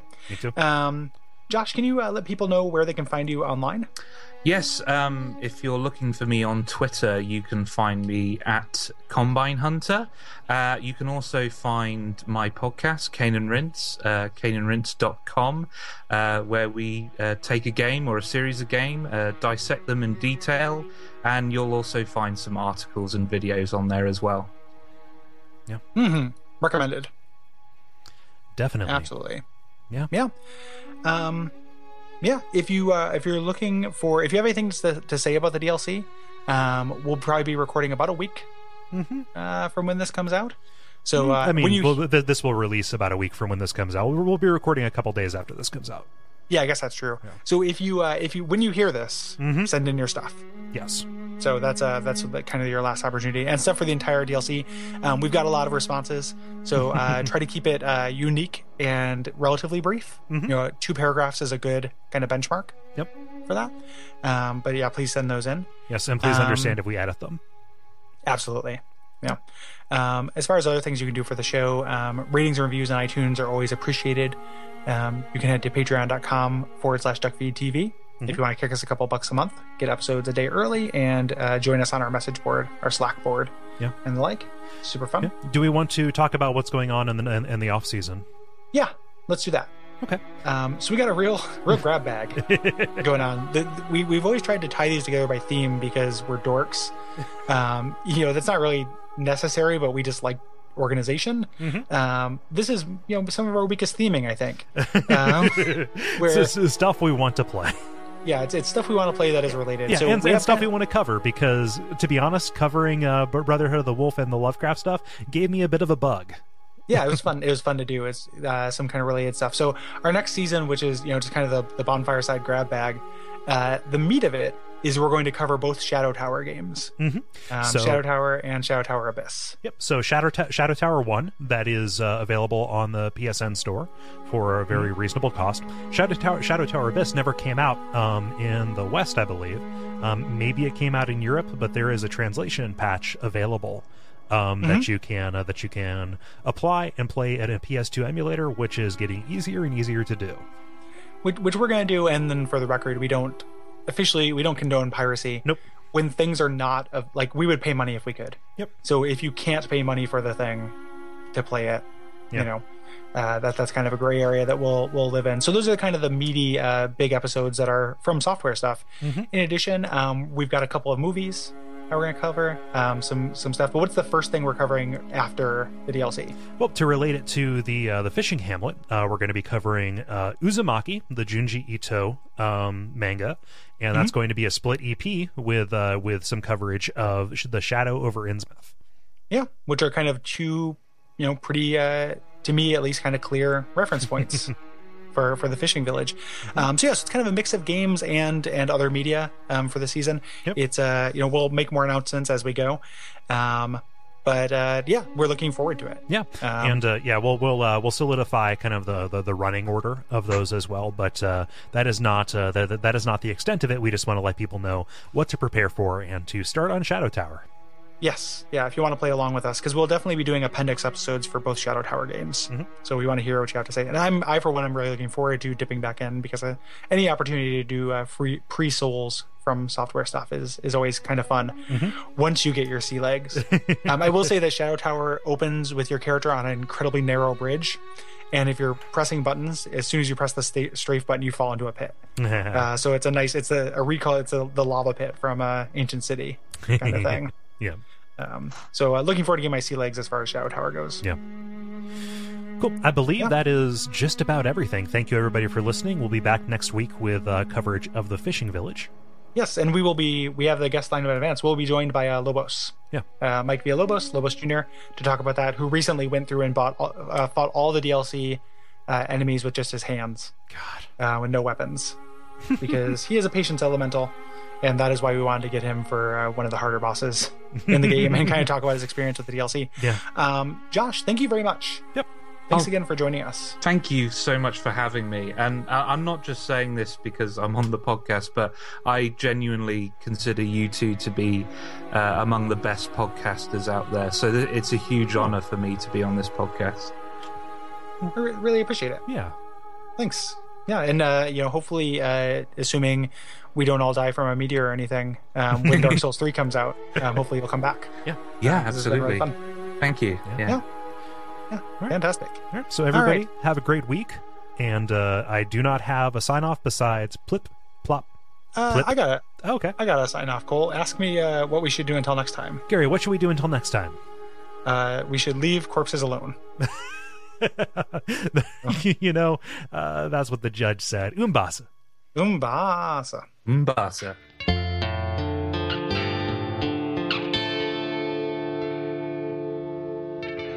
And we all pray that we will have far more soon